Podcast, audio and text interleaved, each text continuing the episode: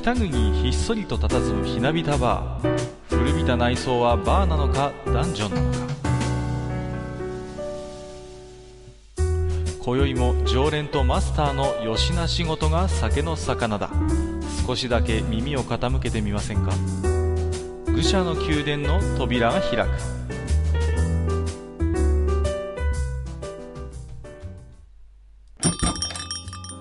ややマスター。今日も来ましたよ。今日はもう店じまいだから帰ってくれ。何をやぶからぼろに？どうしたんですか？え、え？これからね、僕はね、忙しいんですよ。これからうね、ん。あの、獣フレンズを見ようと思ってね。そんなね、お客さんの相手をしてる場合じゃないんだよ。本当ですか？いやーもう、あれですよ。あの、獣フレンズって言ったら、すごいとか、もう、楽しいっていう、そうそうそうあそう。の、脳がとろけそうな、ね。君は何のフレンズなの？みたいな。そうそうそうそう。もうね、すっかり SNS は獣フレンズに侵食されてるじゃないですか。もうひどいことになってますよね。すごいですよね。うんもう、何ですか？もうなんだかもう、ね、結構いい年こいた、普段結構、なんか真面目なことつぶやいてる人までね、すごいとこになっちゃってるわけですから。楽しいって言ってるよね。うん。いや、あのね、私もちょっとだけね、あのうんアニメ、あの見たんですけれども、はいい。や、なかなかどうして、なんですか。そういう、もう、ほんわかとした雰囲気は確かにあるんですけれども、うん。一方でね、ところどころ、おやっと思わせる描写があるじゃないですか。あるある、ありまくってるね、あのねアニメはね。いや、本当にもう、なんていうんですかね、不穏な空気が、もうずーっとこう、漂い続けてると言いますかね。そうそうそうそう。んんんまあ、私はやっぱある種のディストピア感をね、あの、うんあのアニメには感じるんですよね。うん。そうだから最初にね、こう、やっぱりネットとかで、なんかこう話題になってて、すごいとか楽しいとか言ってて、最初はなんかこう、頭の悪いね。なんかそういう、なんかど、こう、まあ言い方悪いですけど、箸にも棒にもかからないような、うんその見ても見なくても一緒のようなね、うん、そういうのなのかなと思ったんですけれども。で、実、際見てみるとね、うん。最初の5分ぐらいはまあ辛いの。そうですよ。そうなんですよ。すごい辛いの見てて。うんうんうんでも、え、これ見なきゃいけないの？っていうね、気持ちがね、ふつふつと湧いてくるんだけれども、まあまあ我慢してね、はいはいはいはい。あの、ちょっと見ていくとですよ、そのうん1話の最後の方になるとね、あれあれ？っていう、うん、なんだこの世界は？っていうね、そうなんですあよ。の、まあそのジャパリパークっていうところが舞台になってるんですけれどね、はいはいはい。そのパーク自体が普通じゃないんですようん。うんうん。で、こう、なんだろう、ここはっていうね。うん。うん。なんかこう、うん。今までもなんかこんな設定のものどっかで見たぞ、みたいなね。うん。なんかそういうね、仕掛けがね、すごくいっぱいこう、釣り針がぶら下がってるわけですよ。そうなんですよね。うん。うんだからまあ、あのー主人公の女の子といいますか、まあ、おそらく人間であろうと思われるキャラクターは、はまあ、い一人しか登場しないわけです。カバンちゃんね。カバンちゃんですよ。はいで、まあ、他の登場人物が、まあ、いわば、その、まあ、フレンズと言いますかね。フレンズですね。ね、はいはい様々な動物が、まあ、擬人化しているように見えるキャラクターがね、うんまあ、うんまあ、登場して、まあ、こう、冒険をしていくという、まあ、ある種その、なんていうのかな、とても手に赤がついたような、あの、はいはいストーリーではあるんだけれども、うん。まあ、ただところどころにね、その、うん親と思わせる、この世界は一体何だと。果たしてカバンちゃん以外にそういう人類と呼ばれるものがいるのかどうかみたいなところもうん。含めてね、うんうん気になるところがいっぱいあるわけですよ。そうです、そうです。んうんうんうん。まあ、で、その、ね、フレンズもね、うん。その、思わせぶりのことを言うわけですよ。すよねなんかこう、頭の悪いね、頭空っぽなね、うん、脳みそどっかに置いてきたかみたいなキャラクターなんだけれども、なんかその、、この体になる前はとかね。そうそうそうそう。なんかそういうね、その、すごくね、思わせぶりなことを言うわけですよ。キーワードがね、そう、うん出るんですよね。そうそう。で、まあ、私はこういうね、本当にまあ、可愛いキャラクターで、ある種うんそのディストピア的な漫画っていうとね、学校暮らしを思い出すんですよ。はあはまあ、あれもね、本当にいわゆる萌え4コマ漫画の、そういう方法論の中で動いてるんだけども、実際のところはもう、なんていうのかな、あのー、本当にもうゾンビが調量ばっこするような、そういうディスト、はいはい、ディストピアですよ、まさに。うん、ただ、学校暮らしに関して言えば、先行して原作の漫画が発表されていたわけですよ。はい。ですから、まあ、あのー、そういう仕掛け、伏線も含めて、今後どうなるかっていうことは、まあ、あのー、漫画を読んでる人は、あの、少なくとも、あの、アニメより先行できたわけですけれども、今回のね、この獣フレンズに関して言うと、もともとはまあ、アプリのゲームであると。ゲームですね。ね。で、はい、ゲームに付随して、まあ、あのー、コミカライズと言いますか、まあ、漫画もあったんだけれども、どうやら、はい、あの、直接的なその、時間軸としてはどうも繋がってるようには見えないというところでね。うん。うん、で、しかも、このアプリが、実はもう、終了していると。そうそうそう。サービス終わってるんだよね。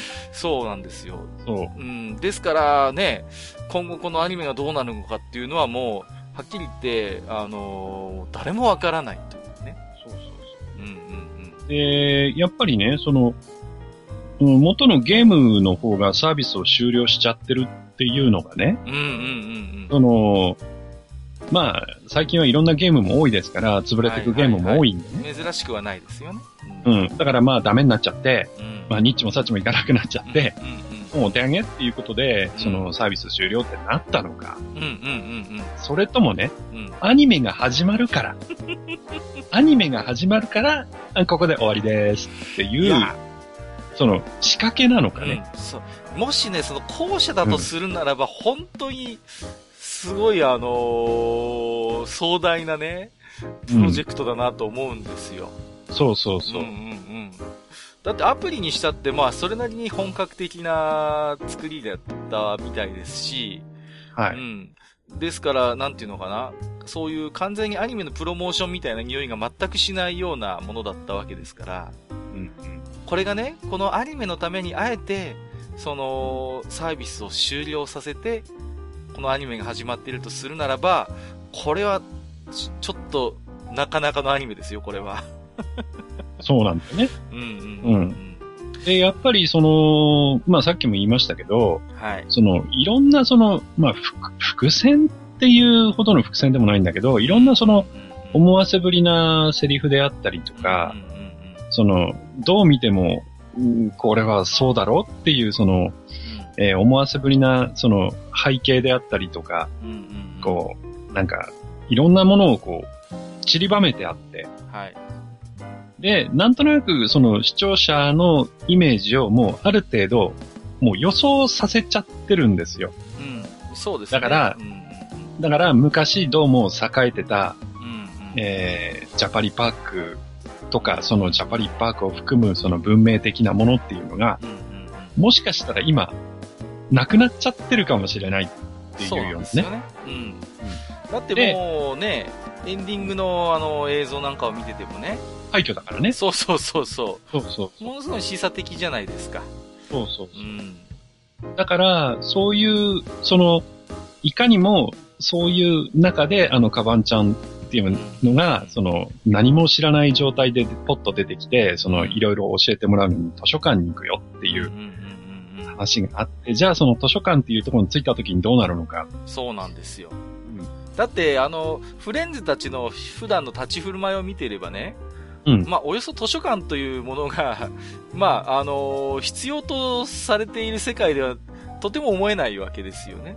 そうそうそう。うん。まあ、図書館というのは、まあ、どういうものを指しているのかはまだ明らかにはされてませんけれども、うん、そこにある種のその知の集積的なものがあるとするならば、まあ、あの、これまでいろいろと、あの、予感させている、そういうね、うん、ちょっとこう、終末的な部分を、うん、なんかこう、最後明らかにしてくれるのかとか、その辺はとても気になって仕方がないところですよね。そうそう。だから、その、カバンちゃんがね、その、例えば、新時代のアダムかイブかわかりませんけど、イブか。はいはい、はい、ね、イブになるのか、うん、うん、それともまた、その、カバンちゃんが、あの、えー、図書館にたどり着くことによって、あ、さらなるそのカタストロフが生まれるのかね。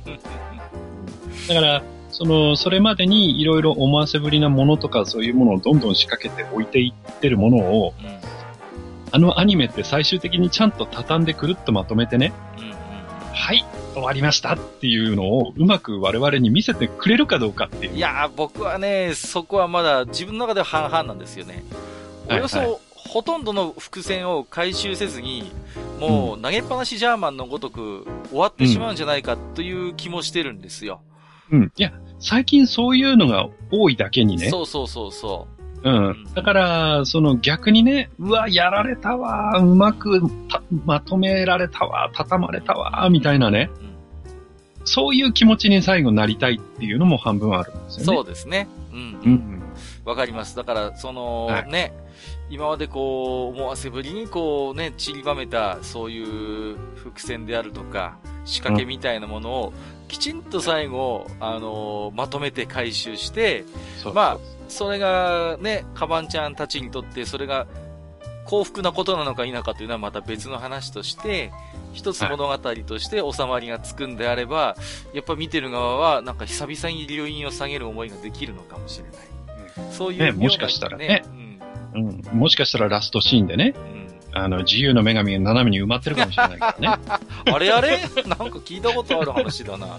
そうそうそうそう。まあ、あのですね、だいぶ強引に持ってきた感もあるんですけれども、はいはい。えー今日はですね、まあ、うんあの、あの頃の SF 対策映画の思い出っていうことで、はいはい。まあ、あの我々ね、あの非常にこう、いわゆる SF の、まあ、対策映画と言われるものにも、こう、うんそれなりに触れてきた世代でありますので、うん。まあ、そのあたりのね、思い出などの話を今日は少しね、マスターとおしゃべりしたいと思ってましたので、はいははいい。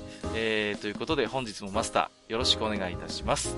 はい。よろしくお願いします。いけ5点 えー、それは触れ、触れるのかな？どうか？どうかな？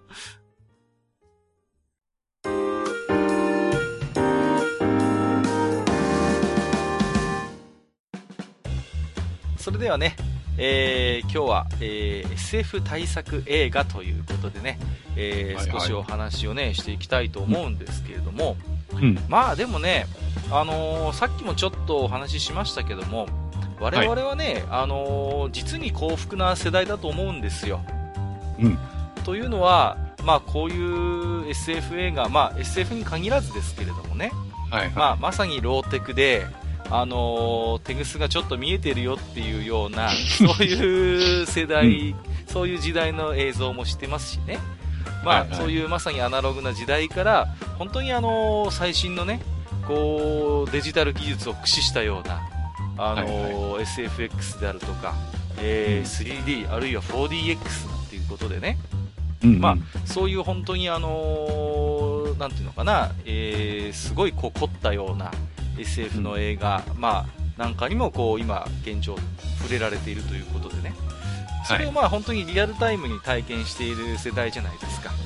そうですね。うん。で、その時々でやっぱり感動はしてきたわけですし、うん。まあね、生まれながらにしても CG 技術バリバリっていう世代とはまた違った考えもあるように思うんですよ。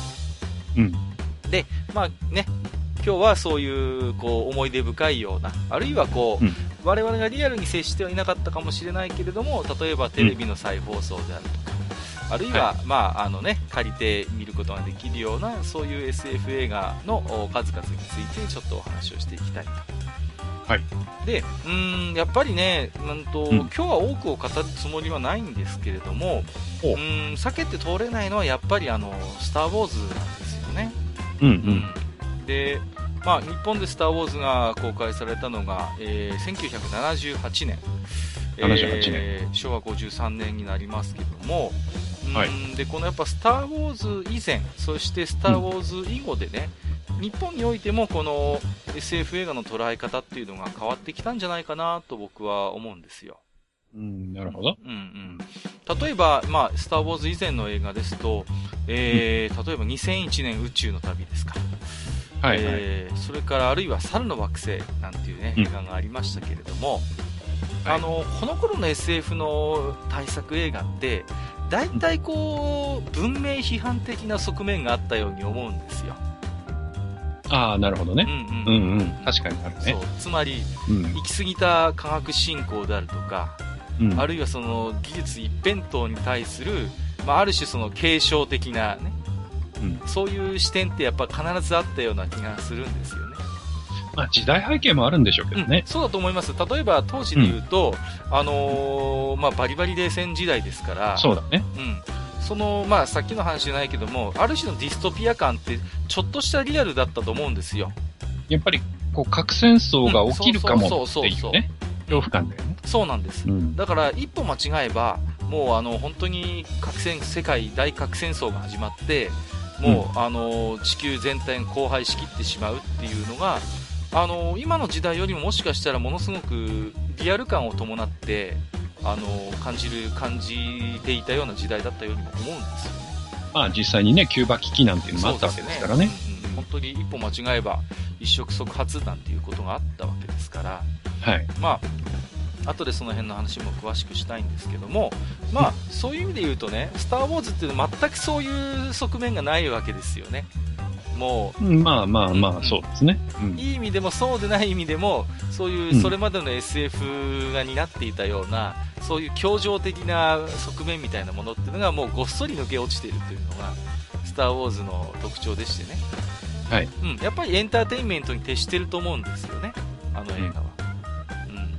うん。ですから、その、言い方は悪いかもしれないけど、SF の皮をかぶった西部西部劇であって、ね、あるいはまあ、姫も登場することですから、まあ、うん、まあ、あの中世騎士物語を少しこう、うんうん、ね、改変したみたいな、そういう言い方をする人もいたりするわけですよ。はい。うん。まあ、ですからとりあえずね、そのスターウォーズ以前の SF 対策映画、いくつかね、お話をしていきたいんですけども、うん、まあ、古いとこでいきますとね、えー、うん、ミクロの決死権ね。出た出た。これね、はい、はいそうそうそう、もう1966年ですから、もう半世紀以上前ですよ。そうですね。さすがに我々生まれる前ですよね。そうですね。僕もこれは、うん、えっ、と、レンタルビデオで初めて見ましたけれども、はい。まあ、あのー、なんていうのかな、こう治療をね、こう体の治療をするために、こうミクロ化されたこう、先行艇にこう乗り込んでね、で、うん、人類の体内に入っていくっていう、そういうまあアイディアだったんですけれども、はいはいはい、そうですね。うん。まあ、そういう設定自体は別にね、この SF 小説の世界では、ことさらに新しいものでもなかったんですよね。うん。はい、まあ、割とよくあるパターンだなっていうところはあったんですけれども、ただね、やっぱりこの映画は、私もぶったまげましたけど、実写の映像がね、とにかくすごいんですよね。うん、もう、今借りてみてもね、半世紀前の映画とはとても思えないクオリティがあると思いますよ。うん、はいはい。で、まあね、主人公たちがそうやって人間の体に入っていくわけですけども、当然体としては異物が入ってくるっていうことでね、うん、まあ、あのー、彼らに対して、えー、抗体であったりとか、あるいは白血球みたいなものがね、うん、こう攻撃を加えてくる、はい、そうそうそうそう。うんうんうんうん。その辺がすごいなんかね、面白いと言いますかね。まあ、手に汗握るところで、まあ、あのー、人体こそが、まあ、まさに小宇宙、宇宙であるっていう考え方は、まあ、一つこの映画の成功でね、大きくその、うん、まあ、修練されていったと言いますか、一つね、うん、うん、スタンダードになっていたっていう感もあるんですよね。うん、はいはい。僕がね、思い出すのはね、昔 NHK のスペシャルで、驚異の小宇宙人体っていうね、やつやってたんですよね。うん、やってましたね。うん。はい。タモリとか養老たけしさんが出てたような気がするんだけど。うん。音楽は久石さんですよね。そうなんですよ。僕ね、これ好きで、サントラ何枚も買って今でも持ってるんですけども。はいはい。うん。で、やっぱそういう脅威の小宇宙人体にも、あのー、抗体とかがやっぱ CG で、あのー、出てきたりして、その、ああ、T 細胞とか出てきましたね。そうそうそうそう、うんうん、ね。でね、結構ね、あの CG とか見てても、この映画のシーンをね、うん、あのー、オマージュといいますか、ある種リ,、リスペクトしてるような、そういうシーンもいくつかあったんですよ。はいはい。うんうんうんだからその、やっぱり一つね、このまあ、驚異の小宇宙人体っていう、まあ、このタイトル自体がもうすでに、こう、ミクロの消し剣の世界をね、もうどこかで、うん、あのあの、やっぱりね、あの、影響を受けていると僕は思ってるんですけれども、はいはい。うんだから最初にだから何て言うのかな、そういう、まあなんかいろいろと制作者のインタビューを聞くと、当時の技術としてなかなかやっぱり宇宙とかそういうものを描くのが、まだまだ大変、技術的にもなかなかあの難しいところがあったと。うん、だけれども SF で何かそういう一つ大きな、あのー、物語を描きたいっていう時になんかその人体の中っていうことをなんか思いついたんだっていうのを聞いたことがあるんですけれども、はい。はい、だからまあ、あのー、なんていうのかな、それが非常に成功してると言いますか、うん。うんうんうん、だから僕は、なんていうのかな、決して今見ても古臭さをそこまで感じない映画かなと思ってるんですけれども。うん、まあ、さすがにね、あのー、特撮に関してはさ、うんうん、どうしても、うんうん、まあ今の、まあ、最新のやつを知ってしまってると、ちょっと、そうですね。こう、うんうん、まあ、言っちゃあれですけど、チャッチというかね。どうしてもね。そういう感じはどうしても受けないではないですけど、はいはい。でもね、あの、すごく、あの、なんていうかな、こう、センスのあるね、うん、その特撮なんですよね。そうそうそうそう、そうなんです。うん、なんとも言えないね、その味のある、その、まあ、宇宙船みたいなのに乗っかって、そのみんなが、こう、小さくなって、うんで、こう、まあ、患者さんの体の中に入っていくんだけれども、うん。で、時間制限があってさ。そうなんですよ。うん、そう、で、その時間までに戻らないと、その体の中で大きくなっちゃうから、その患者さんが死んじゃう、ね、そうそうそうそう。うん。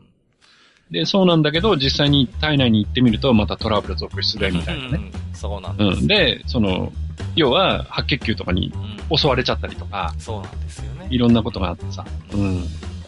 いや、面白いですよ。うんうん、物語として非常に骨太でね、うん、よくできていて、まあ、あのー、あの、あれですよ、あのー、アイザック・アシモフが映画ができた後に、これを元にして小説書いてたりしますからね。非常に。あ、そうなんだ。うん、そうなんですよ。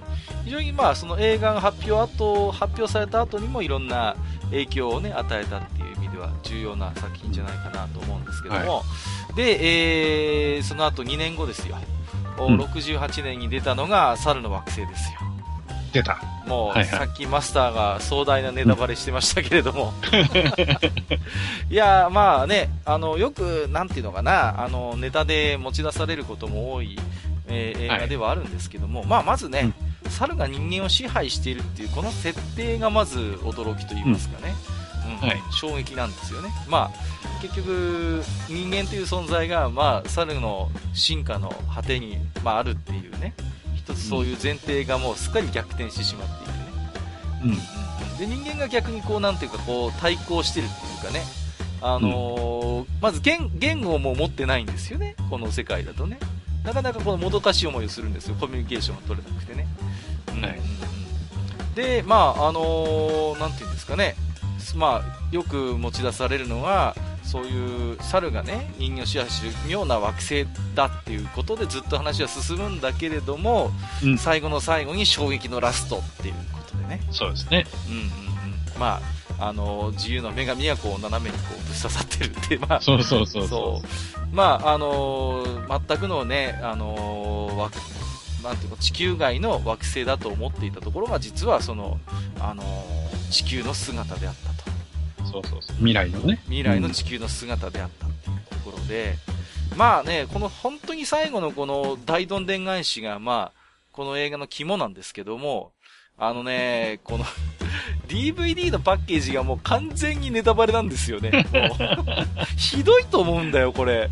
あの、もう完全にその最後のさ、自由な女神がもう、なるべくぶっ刺さってるのがもう、全面にバーンって出てるから、これダメじゃん。まあ、ね、まあ、古い作品だからさ、どうしてもそこを知っちゃってるっていう人も多いけどさ。まあまあまあ、そうなんですけど、うん、いや、いるかもしれないじゃないですか。でも、猿の惑星、名前は知ってるけど、どんなストーリーか全く知らないっていう人が、うんうん、あの、あのパッケージを手に取った時に、もう、すべてを理解してしまうっていうのは、やっぱり良くないですよ。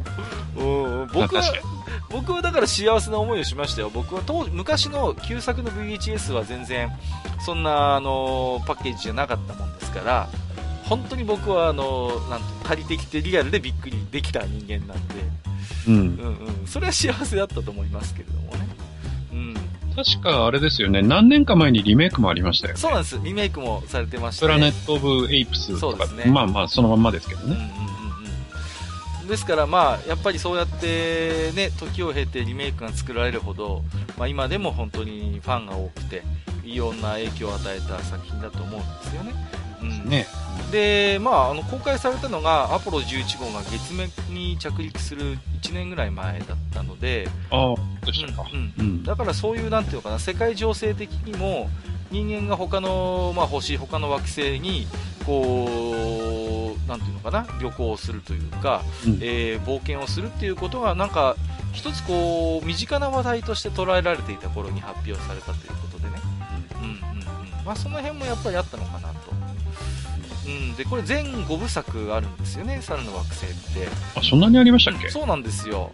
これでもね、よくできてましてね、あのー、続編とかも私大体見ましたけども、非常にストーリーのつながりも良くって、はい、あの全体として矛盾もない、本当にシリーズとして見事な作品だなということでね。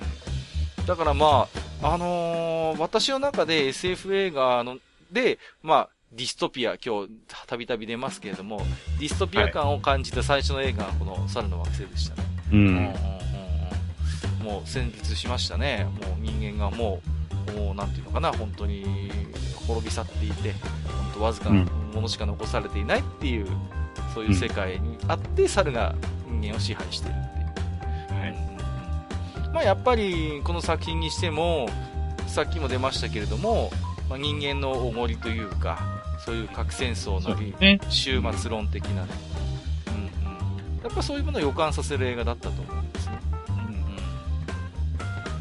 んうん、えー、で、えーと、同じ68年で言いますと、えー、はい、これも先ほど出ましたけども、2001年宇宙の旅ですね。うん。うん、これはもう金字塔ですよね。まあまあ、本当にね、スタンディ・キューブリック監督の代表作じゃないでしょうかね。うんだからまあ SF 映画といえばこれっていう人も多いんじゃないかなと思うんですけれども、これね、僕、なんだっけな、日曜洋画劇場だったかなんだかで、初めてテレビで見たんですけど、6歳か7歳ぐらいの時だったと思うんですけどね、もうね 全く意味がわからないっていうね。よくわかんないけど、とりあえずなんかクラシック音楽いっぱい出てきて、あの、はい、なんかすごい、なんかすごいぞっていう。その印象だけでしたね、最初はね。まあ、キューブリックですよね。そうなんですよ。非常に、なんていうのかな、ストーリーらしいストーリーが、まあ、あるんだかないんだかっていうか、うん、うん。まあね、え、ー、と、オープニングといいますか、最初、ね、ザラストラ、各語りきっていう、あのね、曲のイメージもすごい強いですけれども、うーん、ななんていうんですかね、うん、まあ、なんか映像のインパクトは本当にすごくて、まあ、あのモノリスっていうね、あのなんかこう、なんですかね、はいはい、石板っていうか、いうものが出てきて、それによって人間がどう、まあ、影響といいますかね、そことの関わりみたいなところで、うん、なんていうのかな、ものすごいこう、文学性の強い映画でね、うん。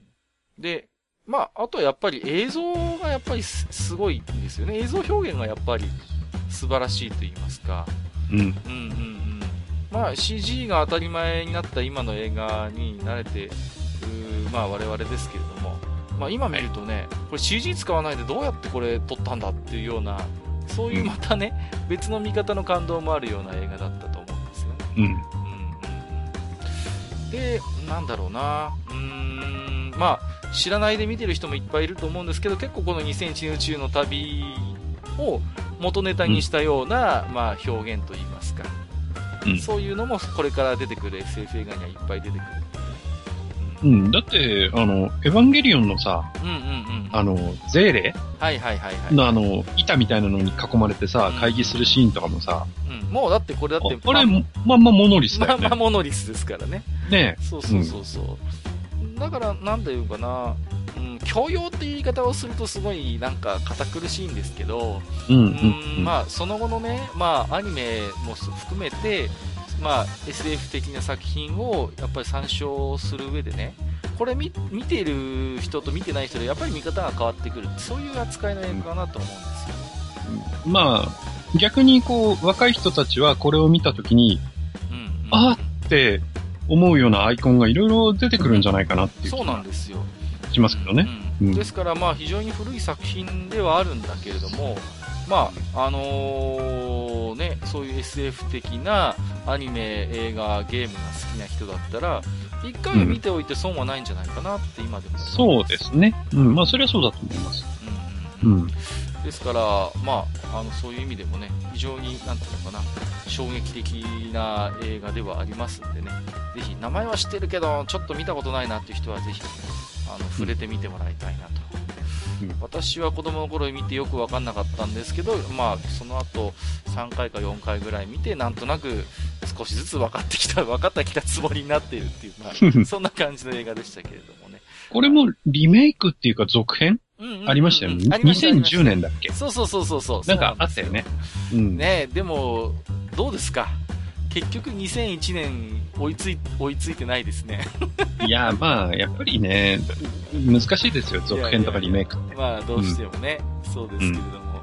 うん。でも、この1968年にあって、2001年っていうもののそのイメージといいますか、やっぱりそういうものが、うん、なんかこう、こういうものだったっていうか、非常に夢夢のある単語だったんだろうなっていうことを思いますね。うん、2017年にいる我々が。大体10年後？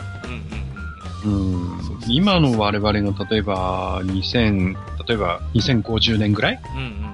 2050年ぐらいにどんだけの夢を持てるかっていうと、あんまり持てない気がするんだよね。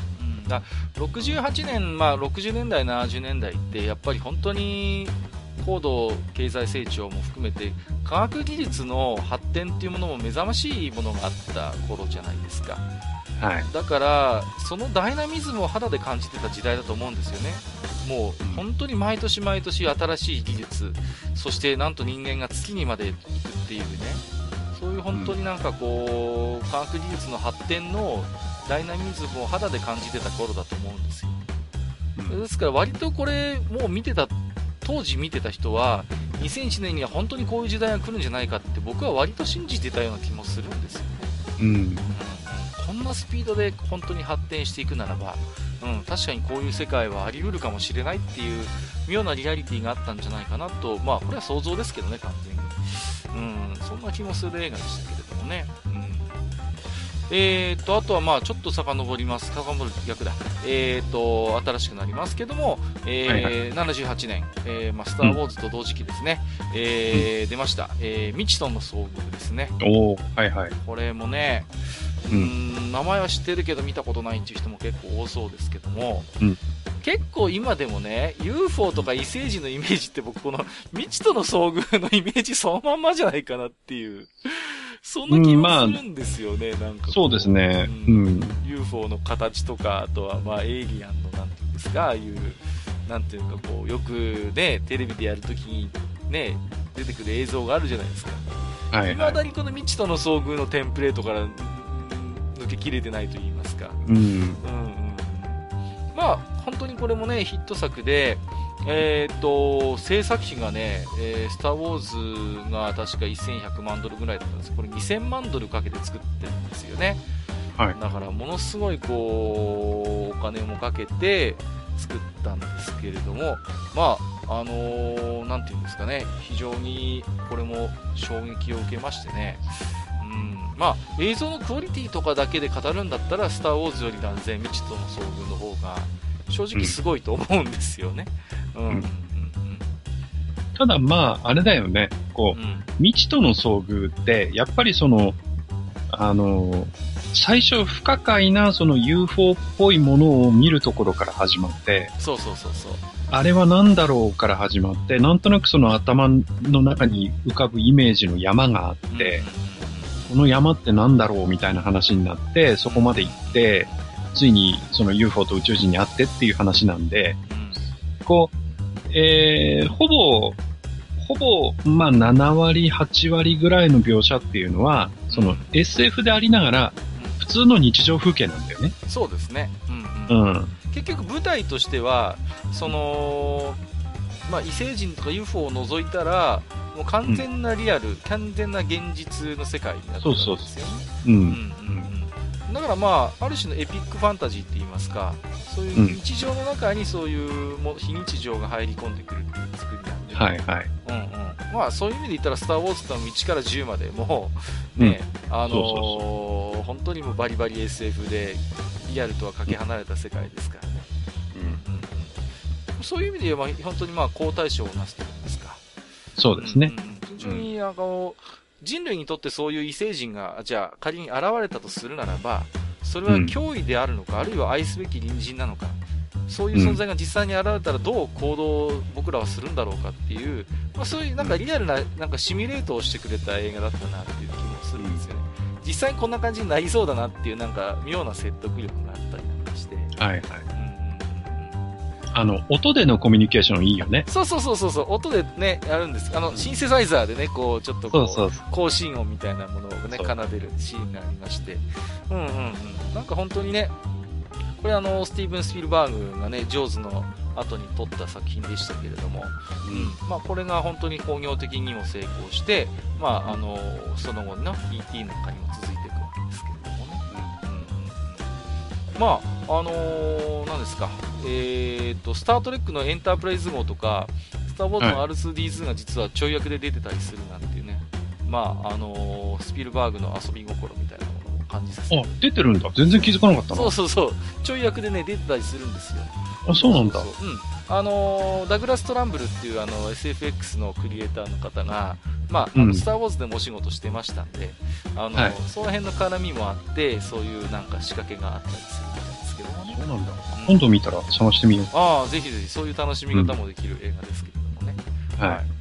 で、まあ、あの同じ78年にあの今日の最初に触れた「スター・ウォーズ」も発表されるんですが77年に、まあ、アメリカで作られた78年日本公開だったんですけれども、はい、まあ、あまりねここに触れてると今日時間ないんで今日あえてこの「スター・ウォーズ」には、うんうん、あまりあの 深入りをせずにですねお話をするんですけれども、はい、まああのー、スター・ウォーズ以後の SF っていうのはまあ本当になんていうかないい意味で教条的あるいは哲学的な縛りから解放されて、うん、まあ、細分化が一気に広がっていったなという印象もあるんですよね。うん、うん、まあ、ですから SF ホラーとして、まあ、エイリアンがありますし、エイね。ね、すぐ発表されます、はい、スター・ウォーズが、えー、公開されたと。それから、まあ、あのー、先日ゲストでおいていただいた富安さんも大好きというね、ブレードランナーっていう映画もありますし、はいはいまあ、そういうサイバーパンクみたいな世界観っていうのも非常に魅力のあるジャンルとしてこう地位を確立していったなということでね、うん、あるいはやっぱり「スター・ウォーズ」って本当に工業的にも成功しましたしあとはそれまでの SF 映画と何が違うかって言ったらやっぱり登場するキャラクターとか兵器とか宇宙船みたいな、そういうなんていうのかなマーチャンダイジングみたいなそういうビジネスの重要性っていうのも認識されたんですよね。まあ、なるほど。うん、フィギュアであったりとか、あるいはやっぱりそういうね、あのモデルが非常によく売れるということで、うん、まあ、キャラクターの魅力みたいなものが非常にフィーチャーされた。ですから、はい、まあ、あの ET みたいにね、そういうキャラクター性にある種フォーカスした SF 映画っていうのも出てきたのかなと思うんですけども、まあね、まず、79年に出ました、エイリアンですよ、エイリアン。これね。いや、あのー、ね、ギーガーがね、デザインしたあの エイリアン、異星人がね、まあ、本当におぞましくもあるんだけども、まあ、ある種見方を変えれば非常に美しいと思いますいやー、怖かったね、だけど。怖かった、怖かった。これは本当に怖かった。そうそうそう。なんだろうね、エイリアンの怖さって。ゾンビとかとの怖さともまた違うじゃないですか。うん、なんなんですかね、あのー、やっぱりこうなん人間に寄生するわけじゃないですか、うん、こうであのよく、ね、おなじみのシーンですけど、ね、胸とかお腹を突き破って出てくるっていう。あの食事のシーンでね。そうそうそうそうそう、はいはい、あれあれ怖かったですよ。あれすごいトラウマになってる人いるんじゃないかっていう、であれじゃないですか。その最初卵を見つけて、うんそのフェイスハガーが飛び出してきて、顔にくっつかれて、で、そのフェイスハガー自体ははっきり見せるんだけど、うんうんうん、その後ほら、フェイスハガーがなんか死んじゃうというか、うんうんうん、ポロッと剥がれてね、はいはい、で、いなくなってご飯食べてみたいな。うんうんうん、で、その突き破るシーンがあって逃げていくじゃないですか。そうそうそうそう。で、そこから、あの、ラストまで、ほぼエイリアンを見せないんだよね。そう、見せないのよ。それがね、部分、ほら、部分部分しか見せないっていうんですか？そうそうこう、ね、全体像、うん、なかなか見せないっていう。そう。演出ので、うん、うん。で、その、胸を突き破って出ていった時は大した大きくなんか、まあフェイスハガーもね、人間の顔ぐらいの大きさだし、突き破っていったのも大した大きさじゃないのに、はいはいはい、次にその出てくる時に、うん、明らかにえらくでかくなってるんですね。そうそうそうそう。うん、その成長してるんですよね。うん、そうそうそう。で、その怖さとか、うん、ありますね。あのね、また、なんて言うんですか、その、エイリアン自体は無敵の強さを持ってるわけではなくて、普通にまあ、うん、人間の重火器で、まあ、ね、あの腕が吹き飛んだりとか、吹っ飛ばされたりして、うん、で、またあの、体液がね。あ、強い酸なんだよね。さあ、強酸なんですよ。うん、だから、その、それでなんかこうね、あの宇宙船の床を突き破って出てくるとかさ、うん、なんか通り抜けちゃうとかさ、その辺の仕掛けももうもう気持ち悪いんですよね。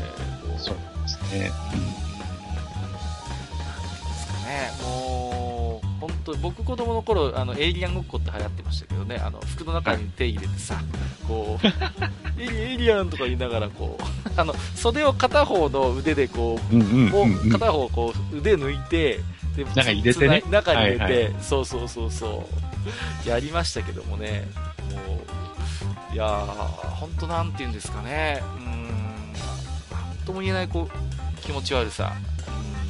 うん、で、まあ、ただやっぱり非常に、なんていうのかな、うん、エイリアンっていうものそのもののやっぱ魅力もやっぱりあったし、うん、まあ、ね、あのー、リプリー、まあ、ね、人気作で続編がどんどん作られますけども、どんどんどんどんリプリーがさ、はい、もう人間を超越していくっていうんですかね。うんうんうんうん。なんていうんですかね。非常に、ある種エイリアンの理解者みたいな立場にこうなっていくその辺のなんか奥深さみたいなのもありましたよね。はい。最終的にはなんか黒になっちゃいますけどね。オリジナルの、っていうか、最、まあ、リプリー本人は確か3で死んじゃうんですそうそう、死んじゃいます、死んじゃいます。うん、そうそうそう。4だともうクローンになってるんですよ。うん、ですよね。うん、そうなんですよね。まあ、あの、エイリアンでリーガーはね、アカデミー資格効果賞を受賞しますけれども、まあ、はい、ですかね、なんか、最近あんまりこういう SF ホラーって、こう、なんかあったかなっていうと、あんま思い浮かばないんですよね。そうですね。なんかあったかなとか思って。まあ、ちょっとね、年代は下るけど、ほら、うん、プレデターとか？はいはいはいはい。そうね、うん。プレデターは SF って感じじゃないからね。あんまりね。そうそうそう。で、エイリアン VS プレデターに至ってはもうお笑いでしかないから。あれはもうかなり、かなりコメディに近いというか。ね、あれはもうちょっとね。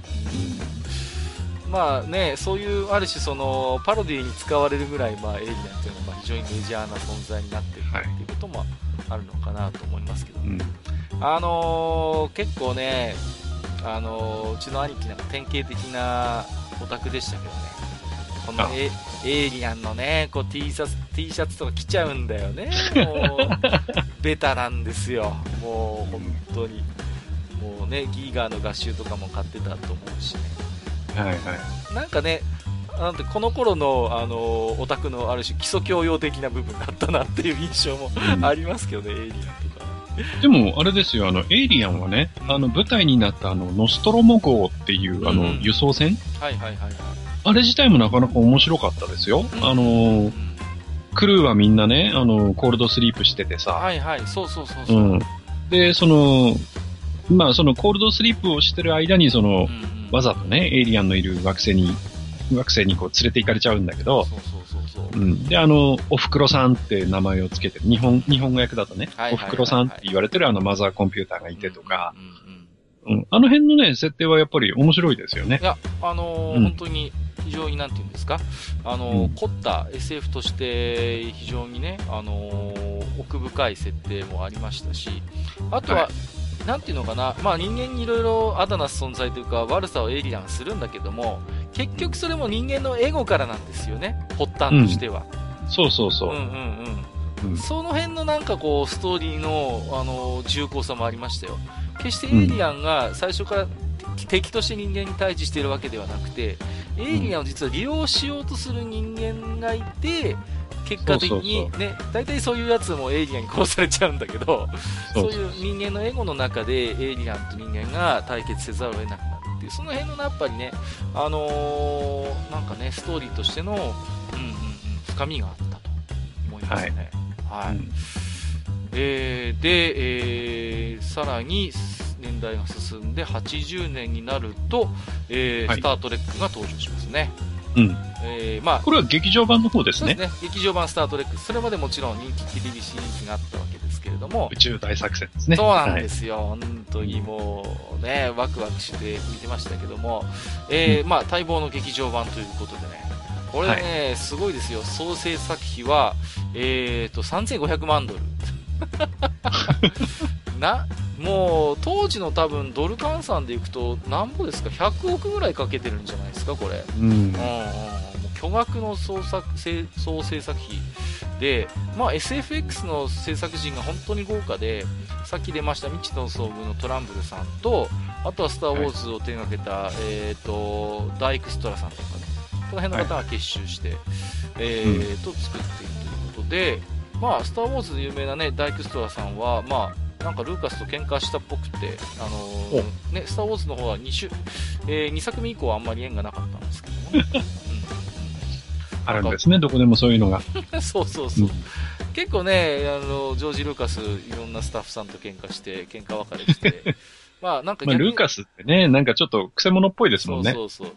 逆にそのおかげで、なんか、そういう特撮技術の拡散がされたんじゃないかっていう、そういうなんか面白い分析もあるんですけど、まあね、ダイクストラさんは未だに現役でして、スパイダーマンシリーズとかね、手掛けてますから。なるほど。うん。はいはい。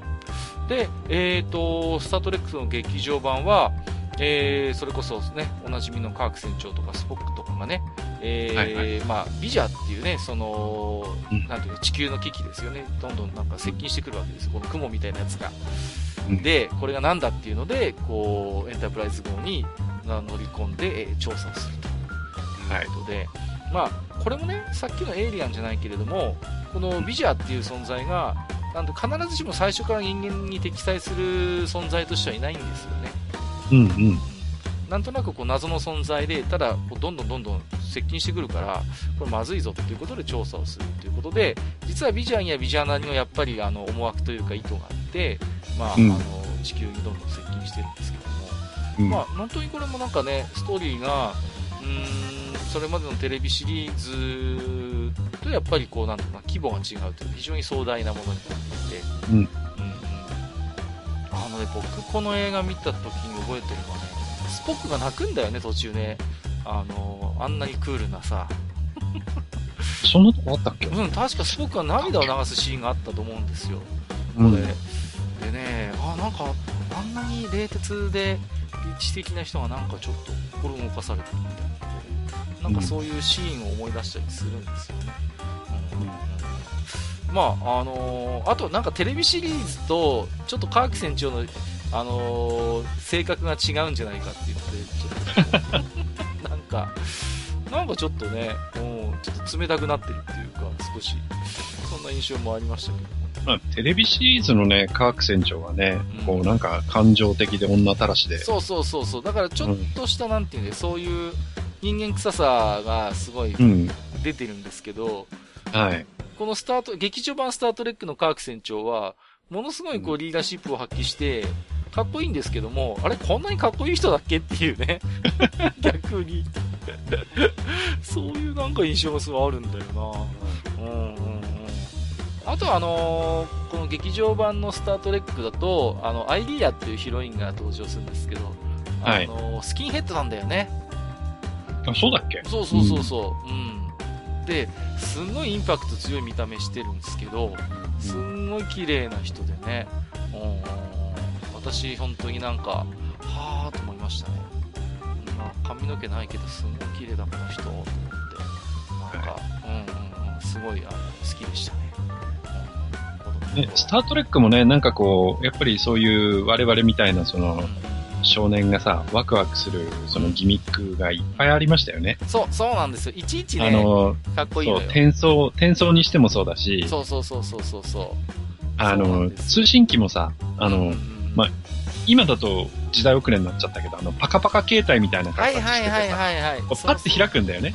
そうそうそうそうそう。クリップさせてさ、そうなん開いてさ、そう、うん、だそのギミックっていうかね、仕掛けがすごいこう、いちいち凝っていて、うん、うんうんなんかこうね、あの、面白くて何度も見返したくなっちゃう仕掛けがあったなそんな気もしますけど、まあ、スター・トレックはね、もうそれこそ何ですか、その後も繰り返し劇場版というか映画化がされてましてね、本当に、あのー、もう本当に人気シリーズだなという感じで。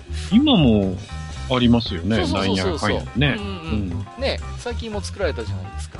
ですよね。うん、だから本当に人気シリーズだなというところがありますけども。はいえーと、一方でね、そんなシリーズ化はしてないんだけれども、うん、ものすごく鮮烈な印象を残してくれた、えー、SF 映画としては、えー、82年のブレードランナーですよ。はい。ね、このブレードランナーは、何ですかね、うんと、なんか当時の資料を見ると、公開当初はそんなにヒットしなかったっていうことでね。いや、してないと思いますよ。うんうんうんうん、あの、当時、あの、正直ね、いろんな映画あったと思うんですけど、82年って。ブレードランナーってね、あんまり話題になってなかったと思いますよ。そうなんですよね。うん。うん、なんか、他の大作 SF 映画にちょっと埋もれてると言いますか、あんまりね、うん、話題にもならなかったし、まああの、はい、この後に紹介しますけど、E.T. と同じ年だったんで、公開された。じゃあダメだ。そうそうそうそう。うん、無理無理。うん、だからもう、なんかね、E.T. がそれこそ本当に大人から子供まで見られるね、えー、そういう幅広く支持された映画でしたけど、ブレードランナーってそういう映画じゃないからね。うん知ってます？ブレードランナーってほら、あの、マスターもご存知のように、酸性雨がもうガンガン降ってきて、もう、なんか本当に荒廃しきった大敗的な世界観じゃないですか。もうまさにザ・サイバーパンクっていう感じのね、世界観ですけど、はい、あれ設定確認したらね、2019年なんだって。あ、そうなの？うん、あと2年後。わー。2年後ロサンゼルスあんな感じになってるかも。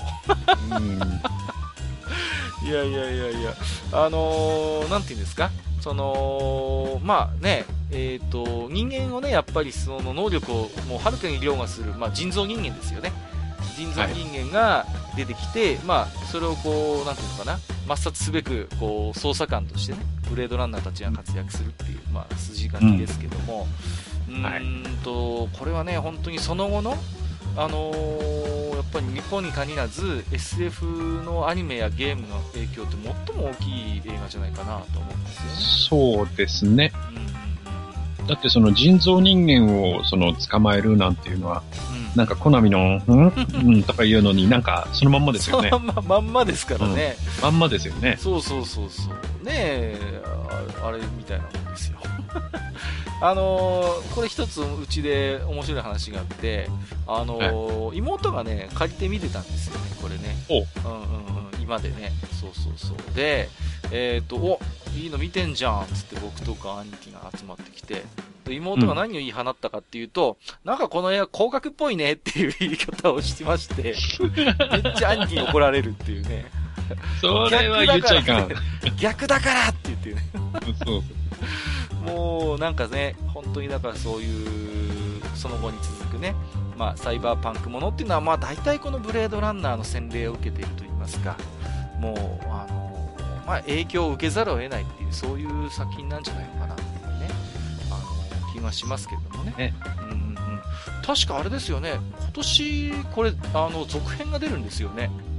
あ、なんかそうらしいですよね。今年の秋か冬ぐらいに、ブレードランナーなんか、うん、あの、続編が出るっていうことでね、はい、もしかしたらちょっと、あの、また話題になるんじゃないかなっていう気もする。富安さんとかはかなり、もう、うんうんうん、そうそうそう。期待してるんじゃないですか？いやだからね、僕もこれはね、公開されたら見に行きたいなと思ってましてね。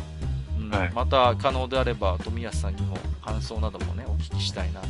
そうですね。ね、うん、本当そういう映画でしたけれどもね。で、えっ、ー、と、さっきちょっと触れましたけどもね、えっ、ー、と、はい、E.T. ですよ。同じく82年。出た出た。ね。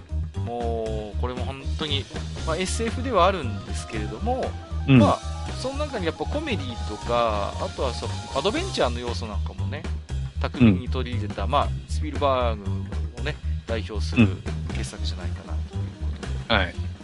まあ、あの、なんていうビジュアルだけ見ると、あの、E.T. っていうあの異星人が、ちちょっとグロテスクにも見えてしまうんですけれども、はいはいはい。ね、実際に映画を見るとね、なんかこう、だんだん可愛く見えてくるっていうんですか？そうそうそう。うんうんうん。本当に愛くるしさがね、出てきて、後半はなんかもうキュンとしちゃうっていうね。あの、傷を治してくれるシーンとかね。そうそうそうそう、そうなんですよ。うん、だからね、なんかそういう、結構 SF 映画って、まあそれまでは割とこう、見る人を選ぶようなところもあったんですけれども、はいまあ、この E.T. って映画に関しては本当にファミリーとかカップルでも安心して楽しめる映画じゃなかったかなとね、思うんですよね。うん、そうですね。こう、どっかこう、まあ子供たちが主人公なんで、うんうんうん、こうそれこそ、まあ自転車に乗っけて逃げるとこなんか結構ドタバタなね、要素もあるし。そうなんですよ。うん、うんうんうんいやだからね、本当に、なんていうんですか、うん、これはね、女性の方とか子供でもね、うん、見てて楽しいし、まあね、やっぱり自転車であの最後空飛ぶシーンは本当に映画史に残るというか名シーンだな、あ、そうね。ね、うん、思いますけどもね。あと、あれじゃないですか？やっぱり、こう、愚者級的にはさ、うんうん。まあ、ET を語るんだったら、やっぱり冒頭のシーンについては触れておかないとダメなんじゃない？そうですね。やっぱり、うん、あのー、最初の冒頭でね、子供たちが、あの、遊んでいるゲームがあるんですけれども、はい。あれがまさにね、あのー、TRPG のダンジョンズドラゴンズってある、であるということはね、はい、まあ本当 TRPG 好きの方でしたらみんなが知ってるような話なんですけれども、まあそれだけ当時、なんていうのかな、普通に映画に登場させても違和感がないぐらい、まあ、あのー、ゲームとしてはね、やっぱりメジャーであったっていうことの一つの勝査かなと思うんですよね。はい。うん、そうですね。そうなんですよ。だから、なんですかね、いろんな考え方がなんかあるみたいなんですけども、あそこであえてダンジョンズドラゴンズを遊ばせていた意図は何だろうかっていうことをね、うん、やっぱいろいろ考えるんですよね。その、まあ、当然ロールプレイをする遊びなわけですから、まあ、うん、そういう中でね、あのー、異星人との出会いによって逆にその彼ら自身が、まあ、どういうふうにかもう、まあ、日常からどんどん、まあ、外れていくわけですからその辺の、まあ、ある種ロールプレイ性っていうものも、まあ、考えられるだろうし、うん、うん、なんていうのかなそのやっぱもう究極の他者として、まあ、ET が存在するわけですけども、やっぱその他者との関わりの中でこの物語が進んでいくという意味では、まあ、ちょっと強引かもしれませんけども、そういう TRPG にも通ずる部分もやっぱりあるのかな。決して一人ではやっぱり遊べないゲームなわけだから。うん。うん、あとね、やっぱり、あの、こう、D&D、まあ TRPG っていうのは、うん、その、プレイヤーとこう、モンスターの戦いじゃないですか。はいはいはいはい。ある意味。ああ、そうですね。うん。で、えー、それを冒頭に持ってきて、うんうん、これからこの子供たちは、要は、モンスターじゃないんだけど、うんうん、モンスターと出会うよっていうような導入の意味もちょっとあったのかなっていう気はしますけどね。なるほど。うん。まあ、そのモンスターっていうのは ET なんだけど。まさにね。うん、まあ、だって見た目だけ言えばやっぱり、まあ、ちょっとグロテスクな部分もあるわけですから、やっぱりね、うん、うんうんうん見る人が見ればそれはモンスターであるだろうし、確かにそれはおっしゃる通りです。で、大人たちは実際にモンスターとして扱おうとするわけで。ね。うん。うん、その辺のね、その、子供たちの冒険と大人の無理解っていうのは一つこのスピルバーグのその後の映画にもずっとこう流れてるテーマなんですよね。うん。うん、子供の純粋なそういう、なんていうのかな、色眼鏡で見ないっていうことと、うん、そこに対しての対峙する大人の、なんていうかね、その勝手な論その常識、かえ常識によってかえって目が曇らされているというような、やっぱそういう部分っていうのは、その後のスピルバーグの映画でもたびたび感じるんですよね。うん、そういう意味で言えばやっぱり、この映画っていうのはスピルバーグの名声をまあ確固たるものにしたっていうのももちろんあるでしょうしその後のスピルバーグの映画の作り方みたいなものにも多分多大な影響を与えてる。のかなと思うんですよ。ね。うん、でまあその自転車で空を飛ぶシーンのは本当に名シーンですけども、まあ、その後のスピルバーグの、ね、映画にはたびたび登場しますがスピルバーグが作ったアンブリンエンターテインメント社のロゴマークに晴れて収まっているということで。出てくるよね。そうそうそう、うん、いろんないろんな映画見ててこれ出てくるよね。そうなんですよね。スピルバーグが関わってる映画見ると、あの ET と一緒にこう空を飛んでいるねロゴマークよく見るんですけどもえーと、まあね、ちょっとすいません、今日も駆け足になりましたけれども、はい、まあ、我々、おっさん世代がね、非常にこう、影響を受けた、衝撃を受けた SF 映画の数々をね、今日は少し80年代までということですけれども、ご紹介をさせていただきましたけれどもね。はい、うん、ただやっぱりね、SF の世界って本当に幅広くて、今日はまあ、ね、主にハリウッド系の映画の話で終始しましたけれども、またこれとは別の流れでね、あのー、SF マガジンを中心とした SF 小説の世界ももちろんありますしね。まあ、はいはい、さんのものもあるし、まあ、翻訳ものも含めてですけども、あるいは、やっぱりね、SF アニメ、宇宙戦艦ヤマトとかもありますし、うん、まあ、銀河英雄伝説みたいなスペースオペラっていうのもやっぱりまたこれはこれでね、はい、本当にあのー、魅力のある世界がありますんで、この辺の話はまたね、うん、機会を改めてとは思うんですけれども、そうですね。うん、うん。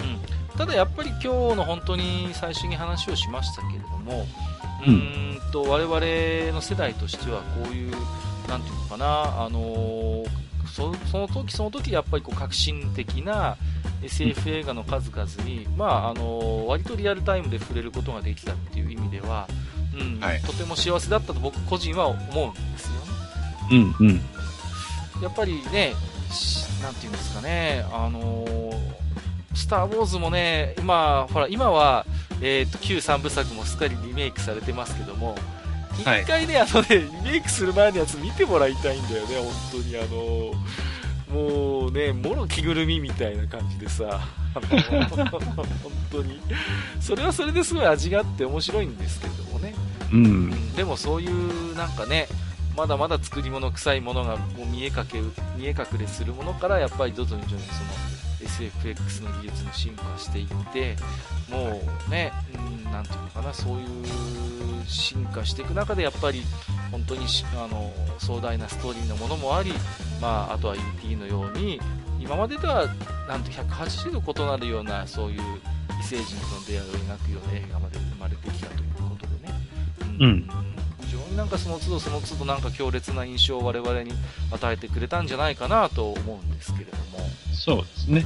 まあ、あのー、今回のね、話を通じて、また、もし、ええー、まあ、僕らが今回ね、こうやって取り上げた作品をまだ見てない方がいらっしゃればね、うんうんうん、まあ、見ていただいて、例えば感想を寄せていただくなんていうのもありがたいですし、もしくはね、うん、えー、過去に自分が見た時にこう思ったようなんていうのもね、そうですね。あの、寄せていただければまたね、あの、話ができるかなと思って。やっぱりね、うん、我々があの、今日触れられなかった、気づいてないいろんな魅力ももちろんいっぱいあるでしょうし、うん、あるいはね、はい、それこそお若い方がね、改めてこういう作品を見ていた、見たときに、多分僕らが思いもつかなかった視点とかもあると思うんですよ。うんうんうん。そういうものもやっぱりもうなんか見てみたいって、聞いてみたいっていうね。そうですね。うん、そういう気持ちもありますんで、うん、えーはい、ぜひよろしくお願いしますということで、えー、はい、本日はですね、えー、うん、我々の世代をね、熱くさせた、あの頃の SF 対策映画ということで、いろいろと思い出をおしゃべりさせていただきました。本日もマスター、ありがとうございました。はい、ありがとうございました。さよなら、ジュピター やっぱり出てきたな。